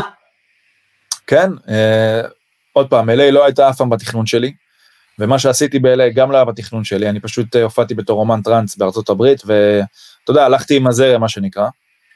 אה, מה שקרה ב-LA זה עוד פעם, זה משהו שאני העזתי לעשות, שזה ז'אנר שונה לגמרי ממה שאני עושה, שזה היה מהפרויקט שלי Bad Royale, שעשינו יותר אה, מוזיקה trap ורגאיי, יותר מכוונים לכיוון של Major Lazer, אבל עוד פעם, כשאני אומר מכוונים לכיוון של Major Lazer, אני לא אומר בוא נעתיק את Major Lazer ונהיה עוד איזה חסות. אנחנו כיוונו לשם בקטע ש Major Lazer ישימו לב אלינו ויחתימו אותנו בתור הרכב. אבל ההרכב הזה, הגזע שלו זה בעצם שהתחלנו אותו בתור בדיחה, זה לא היה משהו רציני בכלל, התחלנו אותו שהיינו שיכורים בדירה שלנו בסן דייגו, שגרנו שם, אני והשותפים שלי באותה תקופה, וזה היה לילה שפשוט שתינו ואמרנו, וואי, מה אם נעשה מוזיקת רגע? כולנו מפיקי טראנס בכלל, לא, אין לנו ניסיון בקטע הזה. אבל אמרתי, יאללה, בוא נעשה, מה יכול להיות? בוא אשכרה ננסה ונגיע עם זה לאנשהו. אז Diplo זה היה הדבר היחיד שעלה לי במוח באותה תקופה, אבל אמרתי, אני הולך לעשות את זה, אני הולך להקשיב לכל מיני קטעים של trap, ורגאיי ומה לא, ולקחת את זה ולראות איך אני עושה את זה יותר טוב, איך אני עושה את זה יותר חדיש. וככה בעצם גם החתימו, ככה גם Diplo החתימו אותנו, כי הוא, אני זוכר שאני שלחתי את הקטע הזה ללייבל, ה-A&R שלו אמר לי, תשמע, מה שאתה עושה זה נשמע, באותה תקופה זה היה 2015, הוא עושה, מה שאתה שולח לי זה 2015, אני יותר רוצה 2022, זה מה שאני רוצה. אז אמרתי, אוקיי, אז זאת אומרת שאני צריך לחדש את זה, אני צריך לעשות את זה יותר טוב, משהו מקורי. וזה מה שעשינו, פשוט העפנו את זה כאילו, ל... היה לנו את התשומת לב הזאתי, ואמרתי, אוקיי, עכשיו אני חייב לשבת ולראות איך אני עושה איזה משהו חדיש יותר, משהו יותר 2022, בוא נגיד ככה. אבל אה, כן, להעז, זה, זה מה שאני אומר.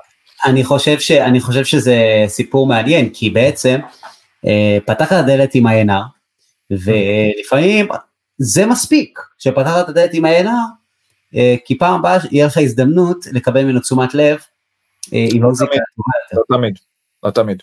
תראה, יש נערים שיענו לך לאימייל, אבל הם לא בהכרח מעוניינים בך, כאילו, בקטע של אה, פוטנציאל. עצם העובדה שאם אתה שולח להם קטעים ואומרים לך לא, אבל אתה שולח להם עוד קטע ואומרים לך פתאום, אוקיי, זה יותר מעניין, סימן שהם סוג של רואים פוטנציאל ולוקחים את הזמן הזה לענות לך לאימייל. אז גם אם עונה לך מישהו, בוא נגיד ככה, אני אף פעם לא היה לי ציפיות. תמיד אה, לא, אף פעם לא אמרתי, אוקיי, הוא ענה לי, זהו, עכשיו זה זה. עוד, עוד כלל, שלא יהיה לכם ציפיות אף פעם. אף פעם. כאילו, אין, בוא נגיד ככה שבתעשייה הזאת זה תחרות גדולה מאוד. וגם אם, גם אם בוא נגיד ככה, מה- מהניסיון האישי שלי, גם אם מישהו נחמד אליכם, תחשבו פעמיים לפני שאתם uh, פותחים לו את הדלת, אוקיי? זה כאילו, זה אמור להיות הדדי, אבל uh, כן, בוא, לא, לא לקפוץ, אה, איך אומרים באנגלית, jump the gun. לא, להיות עם ציפיות uh, סבבה, אבל uh, אתה יודע, לא, לא לצפות ליותר מדי, כי אז שגודל האכזבה, כולנו יודעים מה זה. אני חושב שזה בכלל כלל שהוא אה, טוב לחיים. אתם יכולים לקחת את זה לזוגיות, אתם יכולים לקחת את זה לחברויות עם אנשים, אתם יכולים לקחת את זה לכלל העסקי. אה, אמנם כן, אנחנו מכוונים תמיד גבוה, ואנחנו תמיד עושים הכל כדי לכוון גבוה, אבל אה, הציפיות שלנו הן אה, בקרקע, ואז אה, דברים טובים קורים, ואז אנחנו מופתעים לטובה. כשאנחנו מופתעים לטובה אנחנו מרגישים הרבה יותר טוב. אז אני חושב שזה משהו ש... כן, כל ה... אתה יודע, כל, ה, כל הקטע הזה של לדבר עם עיניים או לדבר עם אנשים ששמים עליך זה סוג של גם שיעור. שאוקיי, שאתה, אתה, שאתה כן יכול להאמין בעצמך ואתה... ו, ולא לפחד בגלל שמישהו אמר לך, תשמע, אלה לא בודקים דמואים ואלה לא עושים ככה. זה, עוד פעם, אני גם למדתי מהרבה, מהרבה טעויות שח, שחברים עשו, אבל אמרתי להם, למה אתם מסתכלים על זה בתור טעות?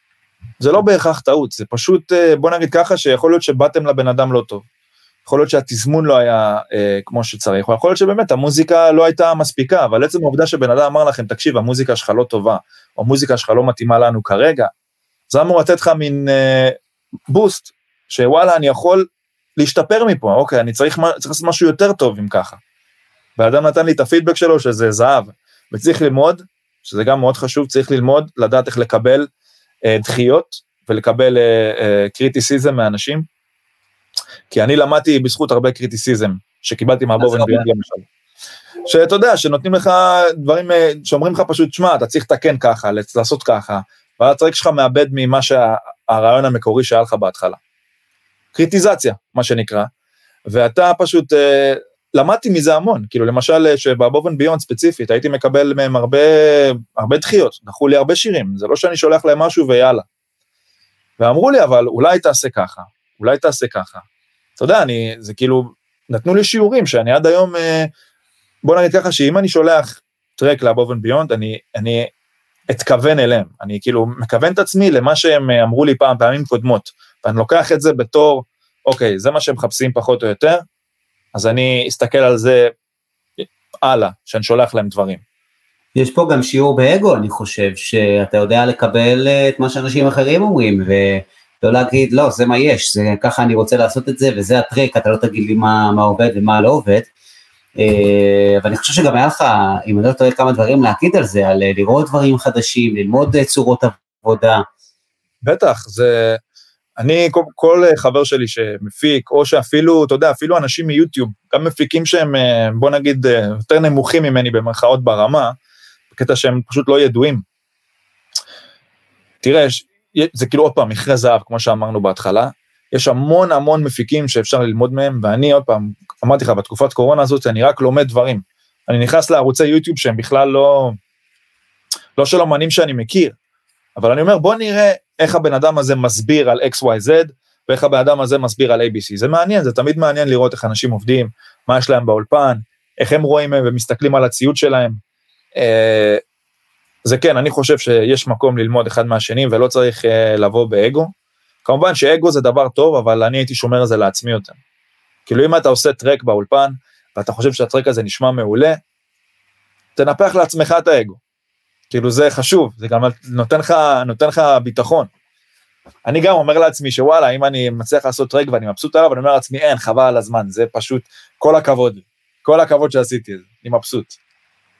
אבל עוד פעם, בלי ציפיות כמובן. מדהים. אה, אני חושב שזה היה ממש, אה, ממש מעניין לשמוע את זה. אני רוצה שנתקדם ונדבר על אה, דברים שלדעתך אמנים צריכים לשים לב אליהם ברמת המוזיקה. הם עכשיו יוצרים מוזיקה, יש פה חבר'ה שהם מתחילים, יותר מתקדמים, יש פה חבר'ה שכבר החתימו את המוזיקה שלהם בלייבלים. אני רוצה לשמוע לדעתך ברמת המוזיקה, למה הם צריכים באמת לשים לב, לדעתך? תראה, א' כל, אה, כמו שסיפרתי את הסיפור שלי בהתחלה ואיך התחלתי עם לייבלים בכלל, אה, חשוב מאוד לקרוא חוזים. כמו שאמרתי, יש חוזים ש... יש אנשים שפשוט לא יבינו אותם, וגם אני לא מבין עד היום, אולי זה 70% מהחוזים שאני קורא, אבל בשביל זה יש לי מנהל שהוא מטפל לי בכל העניינים האלה. אבל אם אין לך מנהל, ואתה, עוד פעם, לא במצב, במצב שלי ספציפית, מביאים לך חוזה, לא למהר לחתום. זה חשוב מאוד, אני יודע שאנשים מתרגשים מזה, גם אני התרגשתי ועשיתי טעות, אה, אבל אם אתם לא מבינים משהו, אם אה, באמת, אם כאילו זה, זה, זה לא זה, אז פשוט, אה, פשוט לקחת את זה למישהו שכן מבין, אם זה עורך דין, לא יודע, אבל זה עוד פעם, זה מאוד מאוד מאוד חשוב. ו, חבר'ה, כן, מי, ש, מי שמקבל, אה, אני רק אגיד פה במאמר הזה, מי שמקבל חוזה והוא מפחד לחתום עליו, אה, אתם מוזמנים לפנות אליי, יש לי את אנשי מקצוע שיעזרו לכם בזה, אם זה משהו קטן, אפילו אם יעשו את זה באהבה ובחינם, אה, בכיף, אני אשמח לעזור למי שאני יכול. זה מצוין. אם זה משהו שהוא טיפה מורכב, אני באמת אתן לכם את האיש מקצוע שיעזור לכם עם זה. זה חלק באמת משהו קטן שאני יכול לעשות פה למען החבר'ה שמאזינים לנו, אני חושב שגם עזרתי לשני חבר'ה שפנו אליי ונתתי להם הערות, אה, העברתי את זה לשותפים שלי בתעשייה והם באמת נתנו להם כמה הערות אה, קונקרטיות. אה, אני, אני רוצה, מאור, אם תוכל לדבר על דברים ברמת המוזיקה שלדעתך חבר'ה פה צריכים לשים לב אליהם. אז תראה, כמו שאמרתי גם פעם קודמת, זה להיות מקורי. להיות מקורי ולחשוב לקופסה. אה, כמו שאמרתי, זו תעשייה מאוד תחרותית. יש המון אנשים שרוצים להיות מרטין גריקס, המון אנשים שרוצים להיות סווידיש ארס מאפיה. אה, והדרך טובה לעשות את זה, למשל, מה שאני עושה, זה אני בכלל מקשיב למוזיקה שלא קשורה למה שאני עושה. אם זה מוזיקה קלאסית, אם זה מוזיקה רגעי, אם זה כאילו, אה, פשוט דברים שלא קשורים למה שאני עושה, למה, ש, למה שאני מקשיב לו ביום-יום בתעשייה שלי. אה, זה יכול מאוד לעזור. אה, גם uh, במיוחד בימים האלה, מה שלמדתי זה, כמובן שאין הופעות והכל, uh, זה להיות עקבי. מה זה להיות עקבי? זה, אני לא אומר לשחרר טרק כל יום, כי אז אתה יודע מה אומרים, uh, לפעמים uh, הכמות מאבדת מהאיכות. Uh, אבל להיות עקבי, וכאילו אם יצרת טרק, והטרק הזה משתחרר, ועוד פעם, כנראה שהטרק הזה לא הביא את המספרים שרצית, לא לוותר. לשחרר עוד, ועוד, ועוד, ועוד, ועוד. אני עד היום מנסה למצוא את הלהיט במרכאות, שלי, אבל עדיין לא הגעתי לזה, אבל זה לא אומר שאני לא מתייאש. אז להיות עקבי, זה מאוד חשוב. יש בזה כוח, uh, יש בזה כוח שאי אפשר להסביר אותו, שאתם תמיד בעשייה. א', אתם לומדים דברים חדשים, ב', אנשים חדשים נחשפים אליכם. תחשבו על המשמעות של זה, שאחד מהדברים שייצאו, סיכוי שהוא יתפוצץ, אוקיי? אז בואו בוא נמשיך. Uh, מה עוד לדעתך ברמת המוזיקה, חבר'ה צריכים לשים לב אליהם? מה שאני רואה הרבה חבר'ה שעושים היום זה שגם ברמת היצירה, אה, הרבה אנשים אה, עושים אובר, עושים יותר מדי מבחינת, אה, מבחינת טכנית בהפקות שלהם. אה, שזה, שזה בעצם אומר שכאילו, אתם עושים דברים שפשוט לא צריך לעשות מבחינה טכנית בגלל, ש, בגלל שאומן אחר עשה את זה, זה לא אומר שזה דבר טוב. אני גם הייתי חושב שאם אה, בן אדם שם את הפלאגין X על משהו, זה יגרום לטרק שלו להישמע יותר טוב. ואז הייתי עושה את זה יתר על המידה, הייתי עושה את זה יותר מדי, וזה באמת פגע בי ב... בהרבה מיקסים טובים שהיו לי כבר. אה, אז הייתי עושה, אז הייתי כאילו, אתה יודע, הייתי מסתכל על אחרים, אבל בסופו של דבר, מה שאני חושב זה ש... איך אומרים? Keep it simple, ותסמכו על האוזניים שלכם. זה שהפרויקט שלכם אולי יש לו עשר ערוצים ולא חמישים, לא אומר שזה לא פרויקט טוב או שהשיר שלכם לא מספיק uh, טכני. זה, זה עוד פעם, less is more, מה, ש, מה שנקרא. Uh, כן, זה, זה מבחינת uh, הפשטות, פשטות היום עובדת, אין מה לעשות. less is more, זה משפט שהוא uh, עוצמתי, אני חושב שהרבה חבר'ה פה צריכים להפנים את זה שגם ברמת הציוד, חבר'ה, אה, לא ללכת ולקנות עכשיו אה, ציוד באלפי שקלים, ובסוף אתם מוצאים את עצמכם, אה, לא יודע, עם ציוד שקניתם באלפי שקלים, ווואלה, אתם לא יודעים אפילו איך להשתמש בו בצורה נכונה, או למה קניתם את זה. וצריכים לשים לב איפה אתם שמים את האנרגיה, אני חושב שאמרת משהו שהוא יפה של less is more, זה keep it simple, חבר'ה. ככל שהדברים פשוטים יותר, ככה יהיה לכם קל יותר גם, ולא תתחילו להסתבך סביב עצמכם ולהיכנס לתוך uh, הפקה מורכבת שלא תסיימו ודברים כאלה, לפחות ככה אני רואה את זה. Uh, יש לך עוד משהו uh, ברמת המוזיקה לפני שאנחנו ממשיכים uh, לטעויות ברמת ההתנהלות? דבר אחרון שאני רוצה להגיד לגבי זה, זה שלפני שאנשים ממהרים לקנות ציוד, אני אגיד לכם מה אני עושה אישית כיום. גם אם אני רוצה לקנות משהו חדש, אני לא רץ וקונה אותו, אלא אם כן אני אני לא מכיר את המוצר בכלל או את החברה הספציפית, תבדקו ותקראו אה, מאמרים וחוות דעת באינטרנט לפני שאתם אה, ממהרים לשפוך את הכסף שלכם ככה סתם. למרות שכיום יש הרבה דברים שהם זולים מאוד והכל uh, מאוד נגיש, שזה מבחינתי ברכה. Uh, תדעו מה אתם קונים, תדעו מה אתם קונים. לא, בוא נגיד שאני מיהרתי למבז את הכסף שלי בעבר הרבה פעמים ובסוף התאכזבתי. כיום זה סיפור אחר לגמרי, אני לא ממהר... איך אתה בודק לפני שאתה קונה בעצם, מה אתה ממליץ לעשות? תראה, תלוי מה אתה קונה, למשל מוניטורים ספציפית, אני הייתי הולך לחנות ושומע את המוניטורים באוזניים שלי, כי זה קריטי מאוד. אתה חייב לשמוע את המוניטורים לפני שאתה קונה אותם, אין מה לעשות, זה עניין של טעם. אם זה סינתסייזר, אם זה מחשב, אם זה כרטיס קול, יש מלא חוות דעת שאפשר לראות באינטרנט, אה, גם לראות סינתסייזרים פחות או יותר מה הם עושים, איך הם נשמעים, אה, מאוד נגיש, מאוד נגיש. אז אה, יש הרבה דברים שאפשר למצוא אונליין, אבל מבחינת רמה של דברים, לשמוע דברים, זה חשוב מאוד להיות, אה, בוא נגיד פיזית, זה מאוד, אה, מאוד קריטי, במיוחד מוניטורים, מוניטורים זה כאילו, זה, אין מצב שהייתי קונה מוניטורים על עיוור, אין מצב. אוקיי, okay, זה טיפ uh, סופר מעניין, אז חבר'ה, כן, לאמץ. Uh, בואו נדבר על, uh, על הדבר הבא. Uh, דברים שלדעתך החבר'ה פה צריכים לשים לב ברמת ההתנהלות, יש פה uh, לדעתי המון המון אה, ניסיון שיש לך בנושא הזה. אה, אני אשמח לשמוע. תראה, בוא נתחיל אה, ממה שאני חוויתי אישית מיוצרים בארץ. יש הרבה יוצרים שפונים אליי בהודעות פרטיות בפייסבוק ואומרים לי, תשמע גבר, הנה הכנתי track, אולי אתה יכול לעזור לי לשלוח אותו ל Spinnin' Records או לארמדה.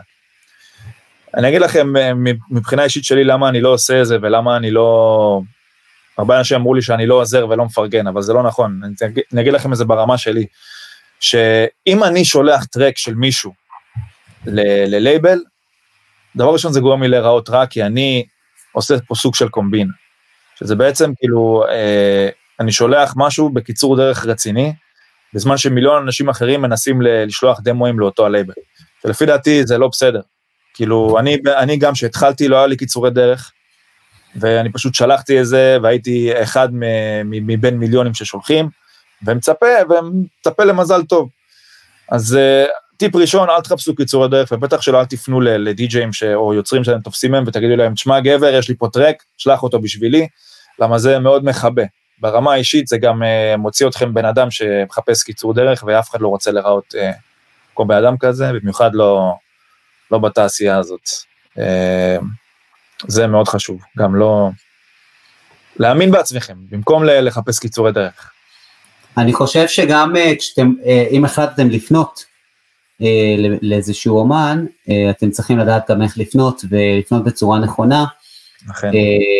זה משהו שהוא מאוד מאוד חשוב חבר'ה, כשאתם פונים לאומנים, תמיד תחשבו על זה, איך, איך אתם פונים לאנשים, אם אתם עכשיו פונים אליהם בצורה של, היי, זה הטרק החדש שלי, אני אעריך, אני ושם את הלינק, אה, אפילו, יש אנשים שולחים, אה, שולחים לי אישית לינקים ל WeTransfer. בן אדם, איך אני אזין עכשיו ל track ב WeTransfer? תשלח לי משהו נוח, שלח לי SoundCloud, שלח לי Dropbox, משהו נוח.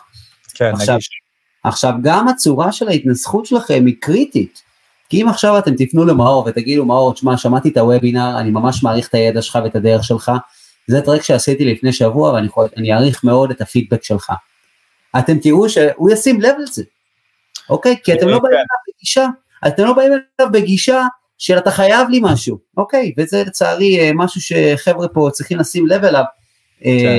כי חוצפה זה משהו שהוא חשוב שיהיה, אבל כמובן יש מינון לדברים, צריך לדעת לעשות את זה בצורה נכונה.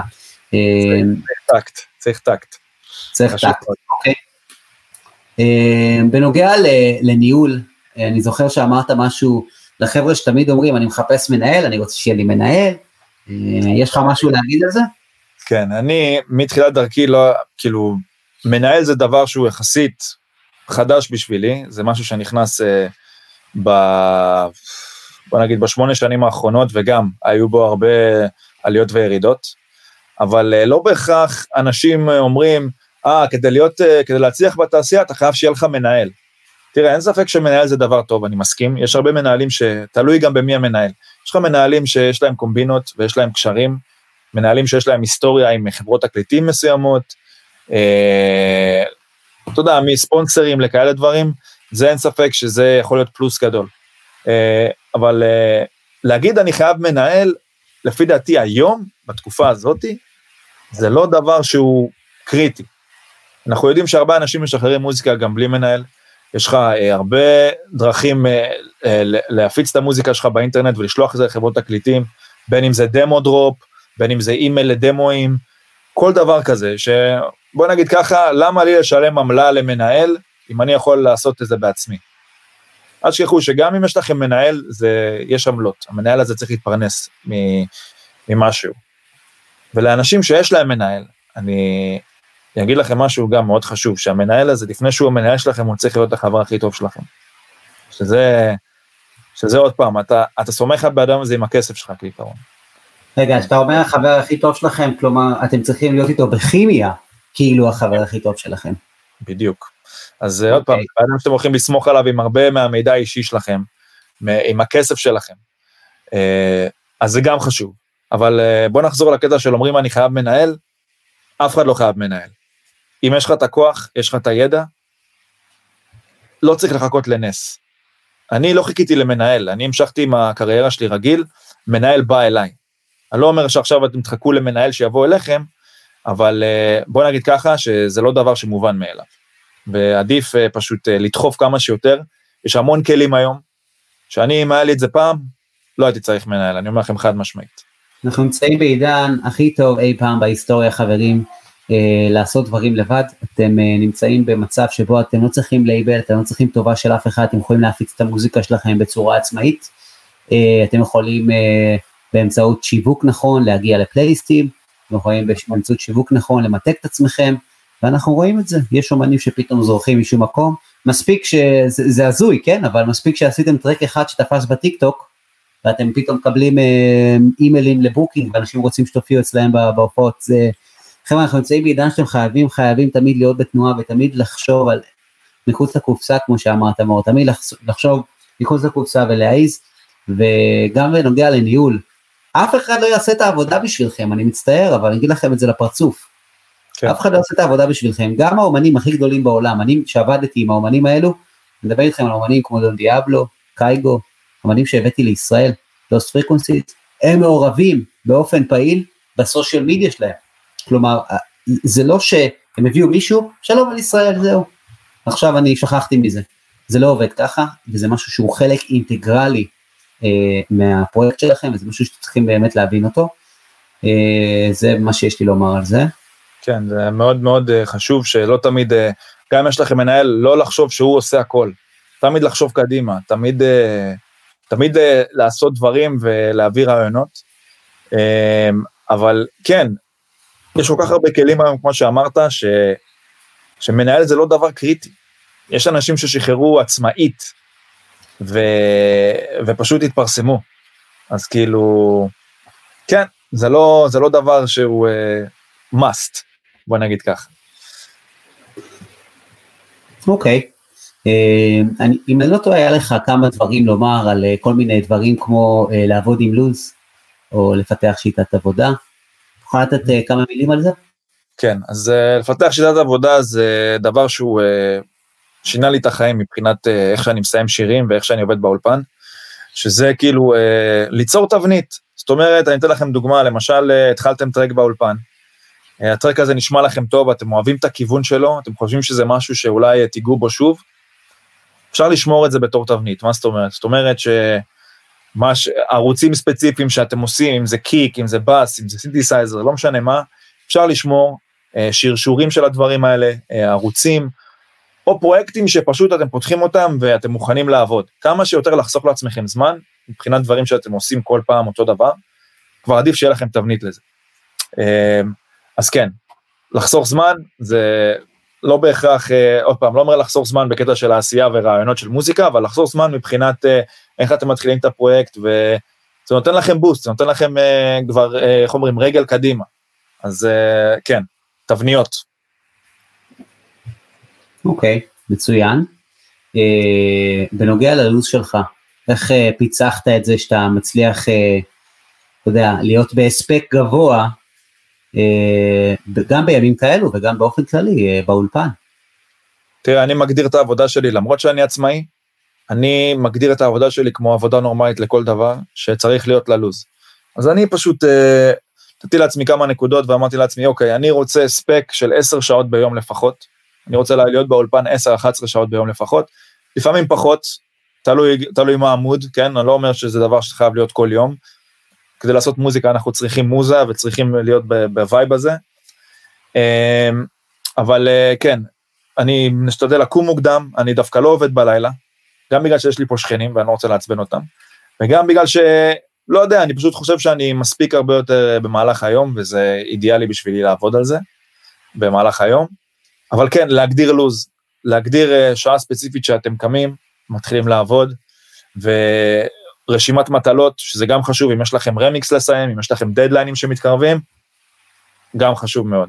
אה, שהכל יהיה רשום, בין אם זה תזכורות בטלפון, בין אם זה פתקים על המסך של המחשב, לא יודע. אבל אה, ברגע שאתם נכנסים למין סוג של סביבה כזאת ו- ומשטר כזה, יש לכם הספק הרבה יותר גבוה, לפחות לי זה עובד, כן? אני יכול להעיד אה, שמה שאתה אומר פה, קרה לי גם בתקופת הקורונה. אה, אני בן אדם שלא היה מסודר עם הלו"ז שלי. אה, בתקופת הקורונה לקחתי יועץ עסקי, שבעצם מה שעשיתי, התחלתי לעבוד עם לו"ז מסודר. כל יום אני קם ב-6 וחצי או 7, אני עושה ספורט, אחרי זה אני מגיע הביתה, אני מתקלח, אני אוכל ארוחת בוקר, אני קורא ספר או מאזין לפודקאסט, רק בשעה 10:00 אני מתחיל לעבוד, כשאני מתחיל לעבוד, רמת ה... מה שנקרא הפרשיות שלי, המוח שלי בצורה מאוד מאוד מפוקסת, אני ממש ממש מפוקס. כן. אה, ותחשבו שאיזה כוח יש לזה, אם אתם עושים את זה לאורך זמן. אם בניתם לכם איזשהו לוז, שאתם קמים מוקדם, אתם מתחילים לעבוד מוקדם, אתם, יש לכם איזשהו לוז שהוא תמיד חוזר לעצמו, יש איזה כוח מטורף. אה, ויש פה, אני בטוח, הרבה חבר'ה ששומעים אותנו עכשיו, גם במיוחד עם הקורונה, שאין כל כך מה לעשות, אז הולכים לישון בשלוש בבוקר, בארבע, ומושכים קצת, וקצת סושיאל מדיה, וקצת זה. אז חבר'ה, אם אתם באמת רוצים להגיע למצב של הספק גבוה, תדאגו שיהיה לכם לו"ז מסודר. מתי אני קם, מה, אני אוכל ארוחת בוקר, אני מפריע את המוח שלי קצת, ואז אני מתחיל לעבוד ברמת, ברמת אה, פוקוס מאוד מאוד גבוהה. יש לזה כוח שהוא מטורף. אני בהתחלה זלזלתי בזה, גם בכלל יועץ עסקי, אמרתי לעצמי מה זה זכרת וכל הדברים האלו, ואז פתאום זה שינה לי את החיים בצורה מטורפת. אפשר גם לראות את זה באמצעות העשייה שלי, שאם זה הקורסים, אם זה הפודקאסטים, אם זה המיזמים שאני מרים, וזה תוצאה ישירה לזה שאני פשוט מפוקס יותר. כן. אני מאמין שזה גם יקרה לכם, אתם באמת תתמידו. זה, אבל זה גם, זה גם דורש הקרבה, מאור, זה דורש המון המון הקרבה ושינוי mindset. נכון, אבל תראה, בסופו של דבר זה, זה הקריירה שלי, זה, זה מה שאני אתפרנס ממנו, אז uh, אם אני רוצה להמשיך לעשות את זה, אני חייב לתת עכשיו כפול 200 ממה שעשיתי פעם קודמת. אין מה לעשות, זה, זה לא נגמר, זה תחרות פשוט, כל תחרות היום. אז uh, כן. אמרת עשר שעות באולפן כל יום. תראה, ממוצע כן, יש ימים שלפעמים זה פחות, תלוי איך אני מרגיש, תלוי מה בא לי לעשות. אבל uh, אם יש לי פרויקטים גדולים, אני מנסה כמה שיותר לסיים אותם, אני מגדיר יום ספציפי לפרויקטים uh, מסוימים, שאני יודע פחות או יותר, לפי איך שאני מכיר את עצמי, כמה זמן ייקח לי. בחישוב מהר יצא לי 2,400 שעות בשנה באולפן. הגיוני, הגיוני, כאילו בתקופת קורונה כן, בתקופת uh, הופעות פחות, אולי uh, אפילו פחות מחצי אפילו. אוקיי, באמת אה, מעניין. אה, תאמצו חברים. אה, יש לנו עוד משהו שאתה רוצה לדבר עליו ברמת ההתנהלות מאור? כן, רשתות חברתיות, שזה, עוד פעם, זה נושא שאין לו סוף, אבל uh, אני יכול לדבר מה, מההתנסות שלי האישית. Uh, יש הרבה אנשים ששמים דברים ברשתות החברתיות, בין אם זה תמונה או וידאו או כל דבר כזה. מה שאני למדתי עם השנים זה שאם יש יום שאין לי מה לשים מבחינת uh, רשת חברתית, מבחינת אם יש לי מה שעשיתי במהלך היום, או, או לא יודע, משהו שאנשים רוצים לראות. יש דברים שלפעמים אנשים לא רוצים לראות ולא מעניין אותם, ויש פוסטים שתעלו ופשוט לא תקבלו על זה שום, uh, שום תשומת לב. אז uh, אני למדתי פחות או יותר מה הקהל מעריצים שלי, קהל יעד שלי, רוצה לראות. שרובו, אם תלכו לאינסטגרם שלי אתם תראו בעצמכם שרובו זה נטו עבודה, אבל אני מנסה שזה יהיה אטרקטיבי. זאת אומרת שזה כאילו משהו שאנשים יכולים להזדהות איתו, בין אם זה, אבל הכל חייב לי להתקשר ל, ל, למשהו ספציפי, זאת אומרת שזה עדיין, אנשים יודעים שמדובר בכם וזה מאפיין אתכם. אה, בין אם זה עוד פעם דברים אישיים כמו אה, שאתם באולפן ואתם עובדים על טרק, אתם יכולים אולי לעשות איזה סטורי שאתם באמצע הטרק ואתם משמיעים לאנשים איזה טיזר קטן, אנשים מתים על זה. אה, עוד פעם, אם אתם עושים, אה, אתם הולכים ל Twitch או עושים סט די-ג'יי או משהו כזה, גם מעולה לפרסם, וחשוב לדעת, אה, במיוחד באינסטגרם ובפייסבוק, אה, מתי לפרסם את זה ואיזה שעות ביום. זאת אומרת שאם תפרסמו משהו בבוקר ויש לכם אה, מעריצים בארצות הברית, סביר להניח שהם לא יראו את זה וזה יוריד לכם אה, הרבה מרמת המומנטום של הפוסט. אז אפשר לשים את הפוסט אולי באמצע היום, ככה שאתם מכוונים לזמן של ארה"ב, ויותר של אסיה, ויותר של אירופה, ככה שזה יהיה מין סוג של למצוא את, ה, את, ה, את קו המשווה, mm-hmm. ו, ולתת משהו מעניין, שאתם יודעים שוואלה זה משהו שאתם תקבלו עליו איזה, לא יודע, 300 לייקים, משהו כזה, וכן, זה חשוב, אבל אני אומר, אני אומר את זה שוב, פשוט, יש אנשים שהם שמים דברים בכוח, ורואים את זה. אז uh, זה משהו שאני לא ממליץ, יש ימים שאני, לפעמים שלושה ימים שלמים שאני לא שם שום דבר באינסטגרם, כי אין לי מה לשים, אז לא בכוח, לא חייב. אבל כשאתם שמים משהו, פשוט לדאוג שזה יהיה אטרקטיבי, וזה יהיה משהו שאנשים מזדהים איתו. Uh, וכן, גם אם זה משהו אישי, אפשר, uh, אפשר כמובן בטעם הטוב, בלי לחצות גבולות, אבל כן, משהו שאנשים יזדהו איתו, משהו שאתם תזדהו איתו גם, אם מישהו, היה אחר, אם מישהו אחר היה שם פוסט. יש, uh, יש הרבה משמעות לזה שאתם uh, מעלים פוסטים, צריך uh, להיות, כשאנחנו מדברים על פוסטים שהם אורגניים, אתם צריכים להשקיע המון המון מחשבה על מה אתם מעלים. עכשיו, כל אחד והקהל שלו, יש, יש לנו לצורך העניין חבר'ה שיש להם מעריצים בפורטוגל, אז יש להם קהל שמדבר פורטוגזית, יש לנו חבר'ה שיש להם מעריצים בברזיל, אז כל אחד צריך באמת לדעת מי הוא קהל היעד שלו. יש לכם היום עם הכלים של היום אפשרות לראות את זה, אתם נכנסים לאינסטגרם, הפרופיל שלכם צריך להיות ביזנס, אתם ממש יכולים לראות מאיפה העוקבים שלכם, מאיפה המסה העיקרית של העוקבים שלכם. עכשיו כשאתם כן. מעלים תוכן, כל פיסת תוכן שאתם מעלים, כמו שמאור אומר, צריכה להיות באמת לא בכוח, היא צריכה לבוא באופן טבעי, וגם תמיד תמיד תשאפו כמה שיותר שהפיסת תוכן הזאת תהיה כמה שיותר ויראלית, כמה שיותר תשרת האינטרס שלכם, תחשוף אתכם לאנשים נכונים. אה, יש, יש המון המון טכניקות אה, ליצור תוכן היום, אה, וזה משהו שאני גם מלמד בסדנה, אבל זה, זה, זה אתגר שהוא מאוד מאוד גדול היום לאומנים, שהם הם, עושים את זה עם שגר ושכח, שלצערי זה יכול באמת יותר לעשות נזק מאשר תועלת, זה לא העיקר לעלות, חבר'ה. זה מה אני מעלה, ועדיף שתעלו פוסט אחד בשבוע שהוא טוב, מאשר שתעלו שלושה פוסטים שהם אה, בכוח.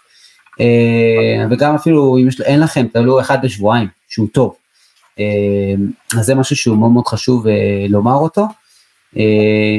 אוקיי, ואני חושב שנגעת גם בנושא ההתנהלות והחוזים.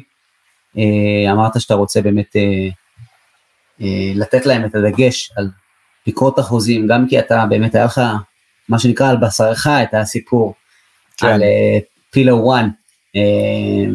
שסיפור אה, מרתק. כאילו כן, זה היה תם ונשלם מהר מדי, אבל זו הייתה טעות, שאני פשוט, עוד פעם, בגלל ההתרגשות שלי, שאני מבין, זה דבר טבעי לגמרי, חתמתי ולא קראתי כמו שצריך, ו... וזהו, אז אני חושב שעוד פעם, אתם מקבלים חוזה, לא משנה מאיזה לייבל, גם אם זה, לא יודע, אם זה קולומביה רקורדס או יוניברסל, חשוב לקרוא, חשוב לדעת מה, מה מבקשים מכם, מה התנאים, אה, ולא לשכוח שעוד פעם, זה מאוד קשה, הרבה לייבלים לא משלמים היום, אז אה, לא לצפות לזה, בוא נגיד ככה, אבל לקרוא, לקרוא ולקרוא ולקרוא ולקרוא ולראות מה מציעים לכם. ותראו אם זה אה, משתלם. אז אני רוצה שנתקדם למשהו שהוא ממש אחד לפני האחרון, מי שיש לו פה, אני רואה שיש לנו כבר כמה שאלות שמחכות לנו, אז ננסה לעשות את זה טיפה זריז. מי שיש לו שאלות זה הזמן לשאול, אנחנו מגיעים אליכם עוד שנייה. אני רוצה לדבר על יתרונות וחסרונות אה, בעידן הדיגיטל, אנחנו גם טיפה נגענו בזה, אבל אה, בואו לא נחזור על מה שאמרנו, אבל בואו נראה אם יש דברים שלא דיברנו עליהם. אה, לדעתך, אתה יודע, בעיניים שלך, איך אתה רואה את זה? תראה, בתקופה שלי, ששחררתי את השיר הראשון שלי, את הסינגל, היה מאוד מקובל לשחרר משהו בתקליט, בווייניל, של 12 אינץ', להחזיק דבר כזה ביד מבחינתך בתור אומן זה סוג של אה, ציון דרך זה משהו שאתה אומר לעצמך כאילו אני לא מאמין שהשיר שלי על תקליט וינטג' אנלוגי ביד שלי. וואו. אה, זה משהו שהרגשה שמאוד חסרה בתקופת ה-MP3 וכל הסטרימינג. אה, אז כן אם, אם, לא יודע אם זה חיסרון אבל זה משהו שלי אישית מאוד חסר אני יודע שהיום כן עושים הדפסות של וייניל אבל זה במהדורה מאוד מוגבלת לא כמו פעם שזה היה דבר מובן מאליו, וגם דיסקים, גם דיסקים בקושי אתה רואה. אמ, כן, כאילו זה, זה חסר, חסר לי מאוד. אוקיי, okay, אז, אז, אז זה בעצם אה, סוג אה, של חיסרון אה, באמת בעידן הדיגיטלי, אני גם יכול לומר לך שאני מתגעגע לתקופה של הדיסקים, מהסיבה שברגע שהיה לך את הדיסק, היה לך איזשהו excitement להגיע לרגע שאתה מנגן אותו אצלך. אתה יודע, זה משהו שהוא, יש לזה ערך מטורף, זה לא הכל באינסטנט תוך שנייה, אה, כן. אין ספק. אה, יש לך כמה דברים שאתה חושב שהם בעצם הפכו להיות יתרון אה, בתקופה הזאת? תראה, זה, זה מה שיש לי להגיד עכשיו, זה סוג של גם יתרון ו, וגם חיסרון, שזהו נושא הסטרימינג. סטרימינג, כמו שאנחנו יודעים, זה דבר שהוא מאוד נפוץ, יש לנו מלא פלטפורמות שעושות סטרימינג, מספוטיפיי לדיזר, לאפל מיוזיק, לטיידל, פשוט אין סוף. אה, אני יכול להגיד לך דבר טוב על סטרימינג. סטרימינג לי אישית הביא מאוד הרבה, הרבה מאוד מספרים אה, על הניגונים שלי וגם על התמלוגים שאני מקבל בהתאם, אה, וזה דבר שפתח את המוזיקה שלי להרבה אנשים, שגם לא מעריצים של טראנס, ואתה יודע, מעריצים ששומעים אפילו מטאל, אה, פתאום שומעים את המוזיקה שלך ב, ב, בפלטפורמות האלה, וגם אה, מבחינה גיאוגרפית, המוזיקה שלך נחשפת להרבה יותר אה, אזורים בעולם. אז, אז זה לפי דעתי היתרון של סטרימינג. החיסרון, שזה דבר שמאוד מדובר בעולם כרגע, והרבה אומנים מביעים תסכול, זה כמה זה לא הוגן מבחינת תמלוגים. אם אני משווה תמלוגים שמרוויחים אה, ממכירות פיזיות של דיסק, או ביטפורט, או השמעות של סאונד אה, קלאוד, או שעושים לך, לוקחים את השיר שלך לפרסומת למשל, זה לא משתווה. למשל, אם היה לך מיליון ניגונים בספוטיפיי, אתה לא צפ... אני כאילו אישית לא מצפה ליותר מדי, אני יודע שבשבילי זה מאוד שטחי וזה לא, בוא נגיד לך, זה לא ישלם לי את השכר דירה. אז uh, זה החיסרון שלא מרוויחים לא מרוויחים מזה יותר מדי וגם לא צריך לצפות להרוויח מזה יותר מדי, אבל uh, אני חושב שמבחינת חסרונות זה הדבר היחיד שאני רואה בו כחיסרון, יש בזה המון פלוסים, שזה הקלות והנגישות, שיש לך מוזיקה בכף ידך מה שנקרא, וגם אני בתור אומן נחשף להרבה מוזיקה חדשה בזכות סטרימינג, בזכות הפלטפורמות האלה, אז אני מוצא פה איכשהו את הפלוס, שזה, שזה סבבה, כאילו, אבל מבחינת, אם אנחנו מדברים תמלוגים, אין ספק שהסטרימינג פגע, במרכאות, בהרבה הרבה הכנסה להרבה אומנים. אה, אני חושב אה, גם אה, שאתה יודע, זה, אפשר להסתכל על זה בכל מיני כובעים. אני בתור אומן, סליחה, אני בתור פרומוטר שמפיק אירועים, אני עכשיו לצורך העניין, אם אני רוצה להביא אומן לישראל, או שאני בוחר אומן שינגן באירוע, אני נכנס לפרופיל שלו בספוטיפיי, ויש איזשהו נתון, שהוא סוג של נתון של כל התעשייה מסתכלת עליו, שהוא monthly listeners. אה, וככל שהנתון הזה גבוה יותר, כמובן שבצורה אותנטית, אה, אני בעצם, אה, זה, זה משפיע באופן ישיר על ההחלטה שלי, האם אני רוצה לגרור, אני רוצה להביא את האומן הזה לנגן אצלי באירוע או לא. וזה משהו שאתם צריכים להיות מודעים אליו. עכשיו, זה בעצם כסף, זה שווה כסף. אם עכשיו אתם, יש לכם 100 אלף השמעות, בספוטיפיי, אני מאחל לכולם אה, פה שמאזינים לנו להגיע לזה והרבה יותר מזה. אה, זה משהו שיעזור לפרומוטר, למפיק של המסיבה, לקבל החלטה יותר חיובית, להביא אתכם לנגן, כי זה משהו שהוא יכול גם לשווק, כשהוא עכשיו מפרסם, מפרסם אתכם בליינאפ, זה מספר שהוא יפה, ואני חושב שמי שלא, עדיין לא הבין את המשמעות של זה, אני חושב שזה הזמן אה, חבר'ה שיוצרי מוזיקה, מוזיקה מקורית, אה, זה הזמן באמת לשים לב לדברים האלו, לשינוי, למפלצת הענקית הזאת שהגיעה לפה.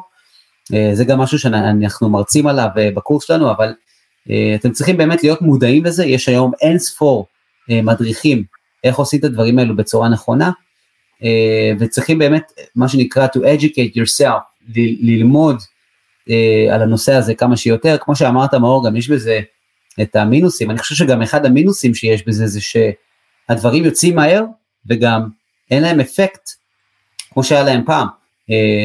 ברעיון האחרון שהיה לנו עם סקאזי, הוא אמר משהו שהוא מאוד מעניין, הוא אומר פעם היית מוציא אלבום, היה לזה אפקט מטורף, היום אתה יוצא אלבום, הוא, ישק, הוא ייעלם תוך שנייה, כן. הוא ייעלם, הוא יתפזר בערפל ש, שנמצא בספוטיפיי, 40, 40 אלף טרקים עולים כל יום.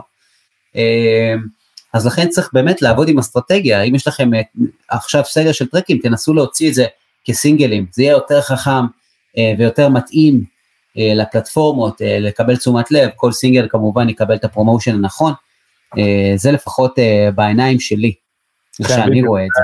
זה. זה חוזר למה שאמרתי קודם על אה, יותר כמות מאשר איכות. אז כן. אוקיי, שאלה, איך אתה מגיע לקולאבים?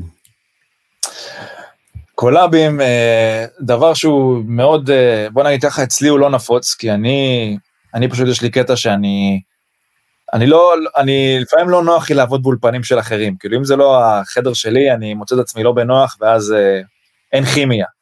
יש לי אולי איזה שתי אנשים שהם חברים מאוד קרובים שלי גם, שאני מסתדר איתם באולפן ואני יודע מה הם רוצים, הם יודעים מה אני רוצה.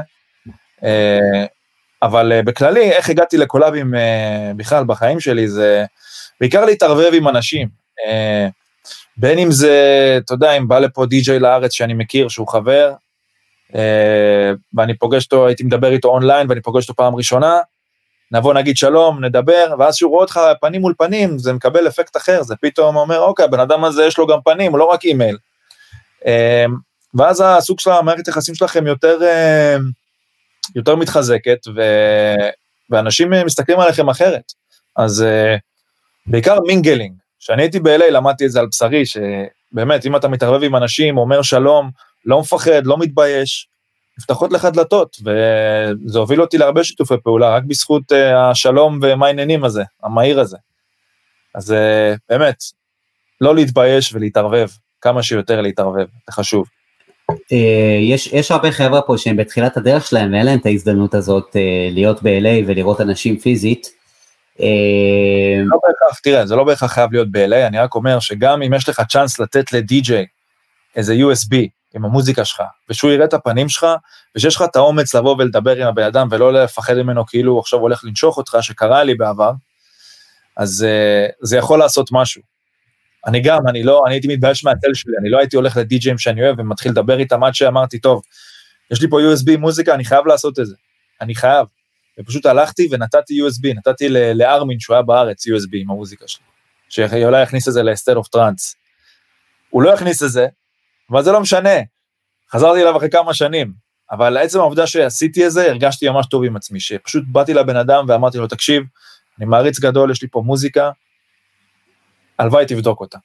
וזהו, זה, אבל זה עשה לי טוב, שאני לפחות ניסיתי ולפחות ניגשתי ודיברתי עם הבן אדם. אז uh, יש מצב שהוא גם יזכור את הפנים שלי, לך תדע. אם הוא היה רואה אותי שנה אחרי, הוא היה זוכר את הפנים שלי, הייתי אומר לו אני מישראל, הוא היה זוכר אותי, לך תדע. מדהים. מדהים, כן. אז, אז באמת אה, מה שנקרא להעיז וללכת ו, וגם זה לא חייב להיות טי.ג'יי, זה יכול להיות מישהו בתעשייה, זה יכול כן. להיות, אה, יכול להיות כל אחד, אה, וגם כמובן בגישה הנכונה, בצורה הנכונה, כמו שאמרת, אה, ליצור קשרים זה, זה מה שנקרא מיומנות שהיא, אה, שצריכים לעבוד עליה, אתם צריכים לעבוד עליה חברים, אם אתם רוצים להצליח בתעשיית המוזיקה, אני חושב שאתה יודע, לאו דווקא רק תעשיית המוזיקה, אתם רוצים להצליח בחיים. צריכים לעבוד על המיומנות הזאת, זו, זו מיומנות שהיא סופר חשובה, במיוחד בתחום שהוא כל כך תחרותי כמו שאמרנו. אה, ועם זה אנחנו אה, מסיימים, אני, לפני שאני עובר לשאלות של כולם, אני רוצה שתיתן לנו את, ה, את התכלס שלך, אתה יודע, כל אחד אני עושה את זה איתו, מה שנקרא התכלס שלך במשפט, מה שיש לך לומר לחבר'ה שאיתנו פה. תראה, השורה התחתונה שלי והתכלס, זה צריך לרצות את זה, צריך לרצות לעשות את, את, את המקצוע הזה, להיות חלק מכל המסע הזה. אם זה, אם אתם חושבים על זה פעמיים, אם זה מעיק, אם זה מדכדך, אם זה מכניס אתכם לבלבולים על החיים, אז זה לא בשבילכם. אה, צריך להכיר ולדעת למה אתם נכנסים, זה א', וגם להיות נאמן לעצמך בסופו של דבר, כאילו, אף אחד לא יאמין בך חוץ ממך. אתה תהיה המעריץ הכי גדול של עצמך. אה, וזה גם עניין של פרספקטיבה, לא לשכוח, כל אחד שומע דברים אחרת. גם אם מישהו לא אוהב את המוזיקה שלך, זה לא אומר שהיא טובה.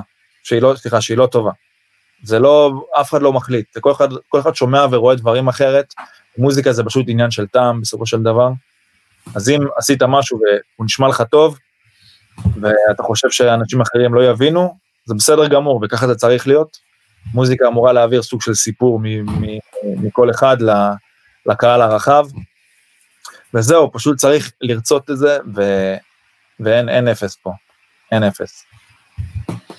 מעולה, מעולה, ממש אה, מה שנקרא בא מהלב, אה, ועכשיו לחלק אה, חבר'ה שחיכיתם לו, שזה השאלות שלכם, אז יש לנו באמת, באמת יודע, ששואל דוגרי מאור, היום השוק כל כך רווי, שממש קשה להתבלט, אפילו עם סאונד ייחודי ואיכותי. חוץ מלהתרכז בלעשות מוזיקה טובה, מאלף עד בית, מאלף בית, שצריך ללמוד בשיווק והתנהלות ברשת כדי להיות קיים. אה, מה האלף בית שצריך ללמוד בשיווק ובהתנהלות ברשת כדי להיות קיים?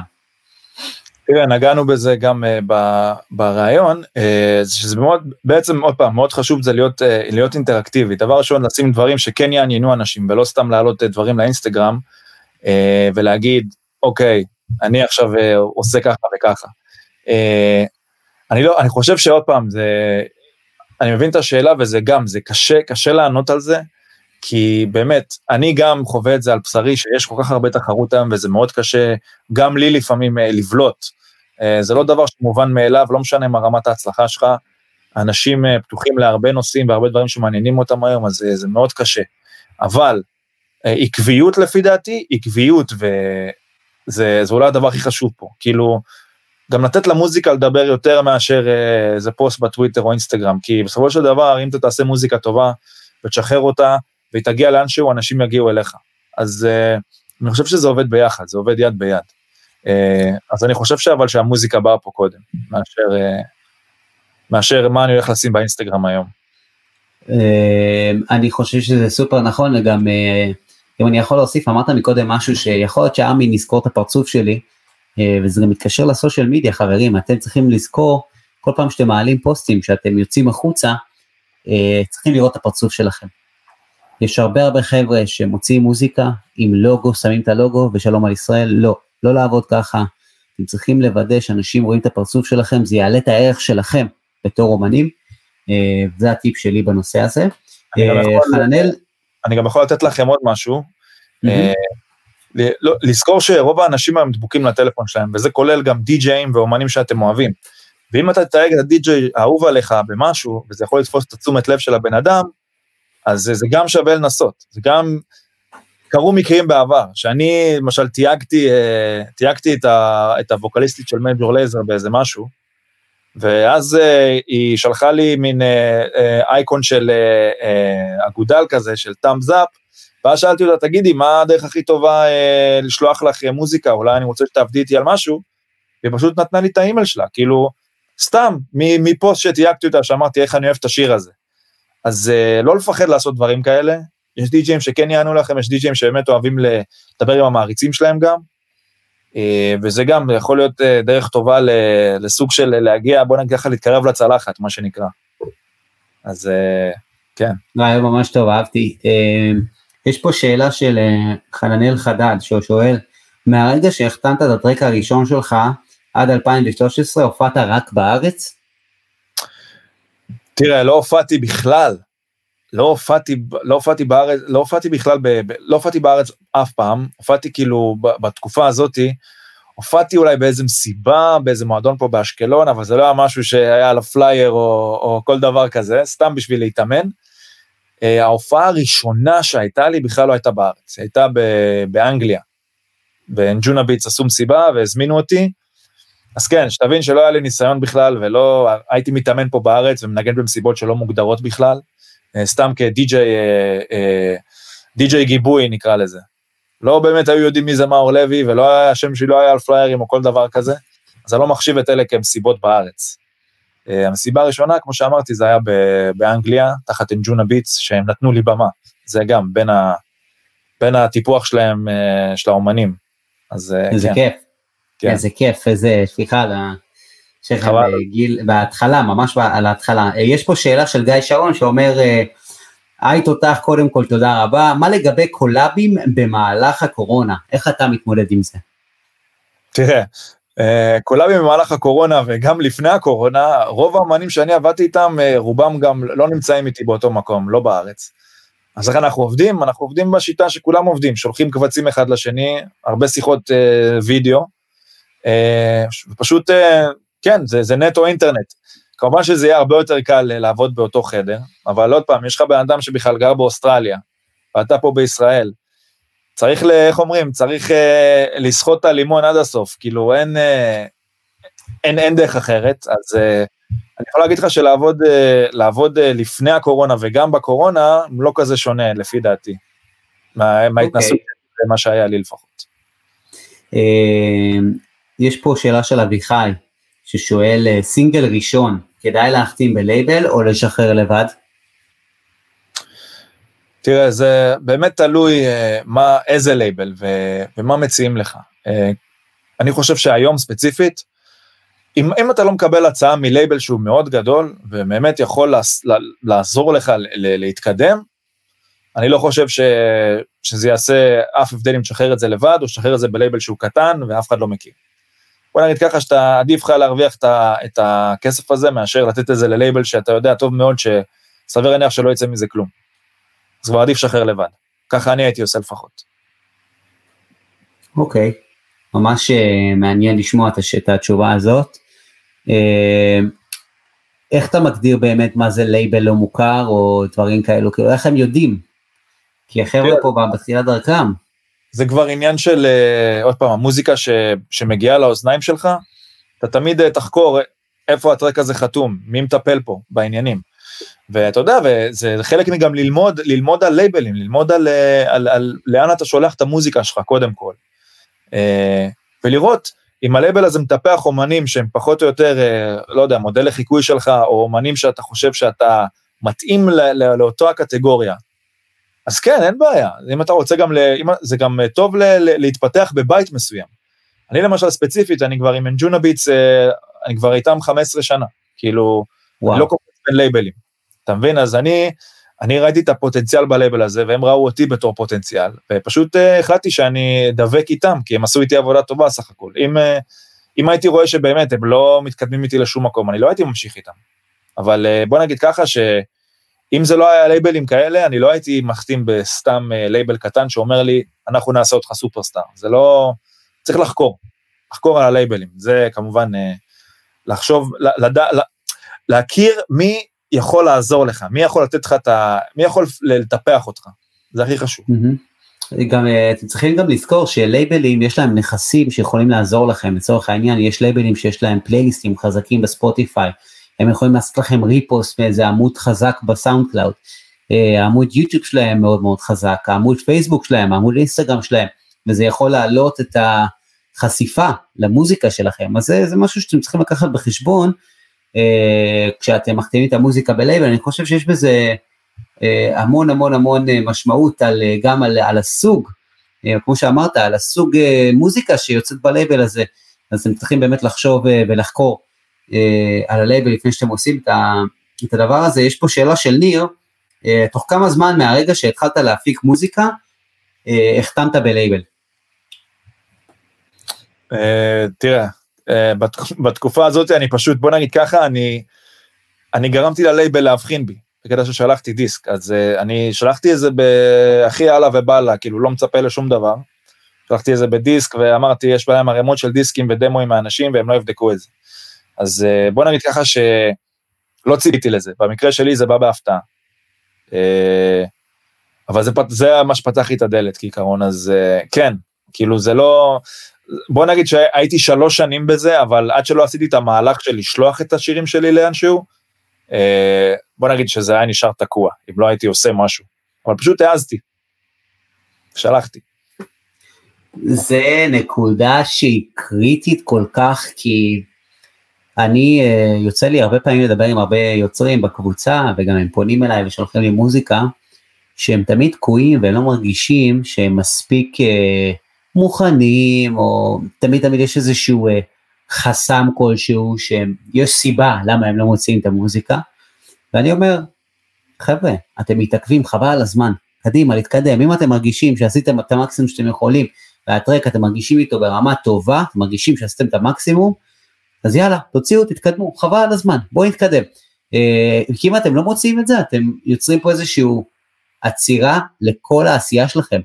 אה, וגם זה, זה משהו שיחסום את, ה, את היצירה שלכם קדימה, וזה משהו שהוא קריטי, כי הרבה חבר'ה פה טועים בזה. לצערי, הרבה חבר'ה נתקעים ולא מוציאים ולא משחררים, כמובן שנדבר עכשיו על טרק שאתם מרגישים איתו כבר, הגעתם לרמת הפקה נכונה. אז זה משהו שהוא קריטי לדעתי. כן, אה, אם גוררים את זה גם אה, רמת ההתרגשות יורדת ואז כבר לא בא לך על הטרק הזה יותר. זה קרה לי נכון. מלא פעמים, שאני חשבתי יותר מדי, ובסוף אה, מחקתי את ה track הזה לגמרי ואמרתי, לא, לא, פשוט לא. למגירה מה שנקרא, וחבל על הזמן. אתה חושב שלא היית שולח את המוזיקה ולא היית, איפה היית היום? אתה מבין מה אני אומר? כאילו, אתה היית בתנועה כל הזמן. אם זה לנסוע עכשיו אה, לדיזינגוף סנטר ולהביא את המוניטורים אה, בקופסאות, או לשלוח עכשיו דואר ל fucking UK, זה מטורף, כאילו, זה מראה באמת על תשוקה אמיתית, תחשוב איזה, איזה סיפורים הזויים, כאילו. ממש רציתי את זה, ממש רציתי את זה. רצית את זה, ותראה לאן זה הוביל, זה פשוט מדהים, פתאום אתה מוצא את עצמך ב-LA, fucking מחתים בלייבל של, של דיפלו, כאילו, אתה מבין מה אני אומר? דברים... דברים גורמים לדברים, חברים, אתם לא יכולים היום לראות איפה אתם תהיו בעוד אה, כמה שנים, uh, אי אפשר לראות את זה, פשוט צריכים uh, תמיד להיות בעשייה וזה יוביל uh, לדברים, כמובן לוודא שמה שאתם עושים מקדם את המטרה הגדולה שאליה אתם רוצים להגיע, ולא עכשיו להתפזר ולעשות פתאום מיליון דברים, uh, כי זה לצערי uh, טעות שקורית היום הרבה uh, בעידן שלנו, שיש מלא מלא הסחות דעת, פתאום חבר בא עם רעיון לסטארט-אפ או מה שזה לא יהיה. Uh, אני, אני רוצה להתקדם לשאלה הבאה, אה, חננאל שואל אה, איך למדת מיקס וסאונד? Uh, תראה, המיקס וסאונד מתקדם, בוא נגיד ככה, שכבר למדתי בעידן היוטיוב כמו כולם. Uh, למדתי גם להסתכל על, uh, על uh, אומנים שאני אוהב, ללמוד מחברים, איך הם עובדים באולפן. הרבה דברים, אבל בוא נגיד שמה שנתן לי את, ה, את הכי הרבה ומה שהיה הכי אפקטיבי זה רק לנסות ולנסות דברים שלא עשיתי אף פעם. אה, שזה פשוט, אם אני ממקסס אה, טרק בצורה מסוימת, והיום אני ממקסס אותו בצורה שונה לגמרי. אני, למשל אם יש לי ווקל, אני לא אעשה את מה שאני עושה בדרך כלל, ואני פשוט אקח פה סיכון ואזרוק עליו דברים שבכלל לא צריכים להיות קשורים אליו. אולי יצא מזה משהו, ווואלה, ככה למדתי, trial and error, מה שנקרא. ורק לנסות, וזהו, ובסופו של דבר, זה, אני אגיד לך גם מה עזר לי, זה לשמוע דברים שאני אוהב מאומנים אחרים. אין בזה שום פסול, אה, ותמיד זה תמיד טוב להשוות ולראות אה, לראות מה אחרים עושים. אה, וזהו, זה כאילו, כן, זה דבר, דבר מצוין לפי דעתי. אין, אין, אין שום פסול לשמוע אומנים שאתם אוהבים ולנסות דברים שלא רשומים בספר. חזק. אמ, אחלה תשובה. גיא שואל אה, אם אתה עושה שיעורים פרטיים. לא, שאלו אותי הרבה, אבל אין, אין לי זמן, אין לי זמן לזה פשוט.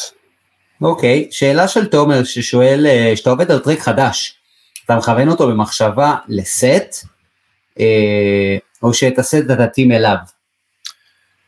בדרך כלל רוב הטריקים הקלאבים שאני עושה, שאני יודע שאני הולך לנגן במסיבות, כן, אני מתאים אותם לסט, זאת אומרת שאני, אם אני יודע שאני הולך למקסס את הטרק הזה בסט, אני אדאג שההקדמה שלו והיציאה ממנו תהיה ידידותית לי, ו- ושאני אוכל למקסס אותו ולא יגיע למצב שאני לא יודע למקסס את השירים של עצמי. Uh, עוד פעם, תלוי, אם זה טרק לאלבום, או טרק סתם ל- לשמוע בבית, כמובן שאני אגש לזה בצורה שונה לגמרי, אבל uh, כמו כל די-ג'יי היום, יש משהו שנקרא Extended Mix, שזה מיועד לדי-ג'אים בעיקר, ולעשות לנו את החיים קלים במועדון, שאנחנו מקססים. אוקיי, okay, מצוין. Uh, סבבה, אז אני חושב שאני אסיים עם השאלה האחרונה שאני אשאל אותה, שאלה שלי. Uh, מה הייתה ההופעה, הבמה, הפסטיבל, הרגע הכי מטורף שהיה לך בקריירה עד עכשיו? ניגנתי ב-2016 אה, בפסטיבל לולפלוזה בשיקגו. אה, ממש לפני, אה, זה היה נראה לי אחרי, כן, אחרי לאנה דל ריי. לא, סליחה, לפני לאנה דל ריי. לפני לאנה דל ריי, הפסטיבל הזה היה במה מול במה כזה. זה היה באמצע אה, אה, גרנד פארק, זה נקרא, בשיקגו. ופשוט כל המעריצים שבאו ללאנה דל ריי, אה, איכשהו זרמו לבמה שלנו, כי זה היה ממש במה מול במה. אז אתה פתאום רואה איזה אלפי אנשים, ואתה על הבמה מנגן מוזיקה טראפ ורגאיי, ואנשים משתגעים שם, ואתה אומר לעצמך, אני לא מאמין שכל המעריצים של לאנה דל ריי רוקדים למוזיקה טראפ הכבדה הזאתי. והיה לנו איזה MC על הבמה שעשה, MC מטרינידד, הוא היה כזה כולו רסטות וזה, ואנשים השתגעו שם, וזה היה בשבילי רגע כזה, אתה יודע, זה, הבמה התחילה בלי כלום, אשכרה היינו שם, ואנחנו ניגענו אולי לאיזה 50 איש, פתאום אתה רואה גל של אנשים כמו נמלים פשוט, ממלאים לך את כל הרחבה, זה בשבילי כאילו היה, וואו, זה לא, אין דברים כאלה, אין. וואו, איזה רגע מטורף, איזה כיף לשמוע את זה. זה, זה מסוג הרגעים שאתה פתאום נופל לך אסימונים, וואו, איזה כיף. כאילו, אה, אי אפשר להסביר את זה, אי אפשר, אי אפשר. מדהים. מאור, אני רוצה להגיד לך באמת תודה רבה על הזמן שלך, אני באמת מעריך את העשייה שלך בישראל. תודה רבה. אה, באמת אה, רואים, רואים את העבודה המדהימה שלך, ובאמת אני, אני שמח לומר שיש לנו אנשים כמוך בישראל, שאתה בא ודופק את היתד הזה אה, בתעשיית המוזיקה העולמית. אני גם שומע מהאמנים שאני מביא לישראל את השמות שלך. שמעתי לא מעט אמנים שאמרו את השם שלך, שישבתי איתם קצת לפני ההופעה. באיזה ארוחת ערב, ואז הם אה, מדברים את השם, אומרים את השם, מאור לוי, כן. אה, במבטא שלהם. אה, באמת שאפו שאתה מצליח באמת אה, לעשות מה שאתה אוהב אה, ולעשות את זה בצורה כל כך מקצועית ולתת השראה לכל כך הרבה חבר'ה. אה, תודה רבה שנתת מהזמן שלך, אני ממש מעריך את זה ואני מקווה שכמה שיותר נחזור, כמה שיותר מהר נחזור אה, למסיבות שלנו, של, המג... של Rivers of Israel, של מגה טיקט, שבאמת נוכל גם לראות את זה, מה שנקרא, באקשן. אמן. אה, אמן, כמה שיותר מהר. אה, וזהו, אה, תודה על הזמן שלך, ושיהיה לך, תן בראש, מה שנקרא. תודה לכל מי שהאזין, ואני מקווה שלמדתם משהו. ואם, תראו, אם יש לכם שאלות או משהו, אני, אין לי בעיה גם לענות באימייל, אז הכתובת שלי זה info שטרודל maorlevi.com, מוזמנים לשלוח לי שאלות, טרקים, ואני אשתדל, באמת אשתדל לענות לכמה שיותר, וזהו. תודה רבה, שיהיה לילה טוב. ביי ביי מאור. ביי. חברים, תודה שנשארתם איתנו עד עכשיו. אני באמת שמח אה, שאנחנו ממשיכים את המסורת שלנו גם היום. Uh, מי שעדיין לא צפה או שמע את כל הפרקים הקודמים, uh, אתם יכולים פשוט לפתוח את הספוטיפיי ולכתוב DJs of Israel ולשמוע את כל הפרקים יש לנו uh, היום, זה הפרק ה-13 שלנו. Uh, אני באמת רוצה לומר תודה רבה לקהילה DJs of Israel על כל התמיכה שלכם. כיף לי לראות את התעשייה ואנשים שולחים לי בפרטי דברים, אני מה זה נהנה לראות את זה, ההודעה האחרונה שקיבלתי לא מזמן מנועם אסולין, צילום מסך, שחר תראה, נכנסתי לפלייליסט של חצי מיליון עוקבים. פשוט מדהים. תמשיכו חברים, תמשיכו לתת בראש, כיף לראות אתכם מחתימים בלייבלים, מגיעים להישגים, תתמידו, כמו שאנחנו מדברים בכל ה... כל הפרקים, כולם אומרים את זה. תתמידו, תעשו משהו מיוחד שלכם. אה, אם יש לכם התלבטויות, התייעצויות, אתם תמיד יכולים לפנות אליי בפרטי. אה, מי שרוצה גם פרטים על הקורס הבא שלי בדצמבר של ניוזיק, אנחנו מדברים על יצירת קשרים בתעשייה, מדברים על לייבלים, אנחנו מדברים על social media, על קמפיינים, אתם מוזמנים לפנות אליי בפרטי. שיהיה לכולם המון בהצלחה, תהיו חזקים, זה תקופת החורף, זה זמן טוב אה, לשבת באולפן ולתת בראש. אוהב אתכם, תודה למי שנשאר, good night.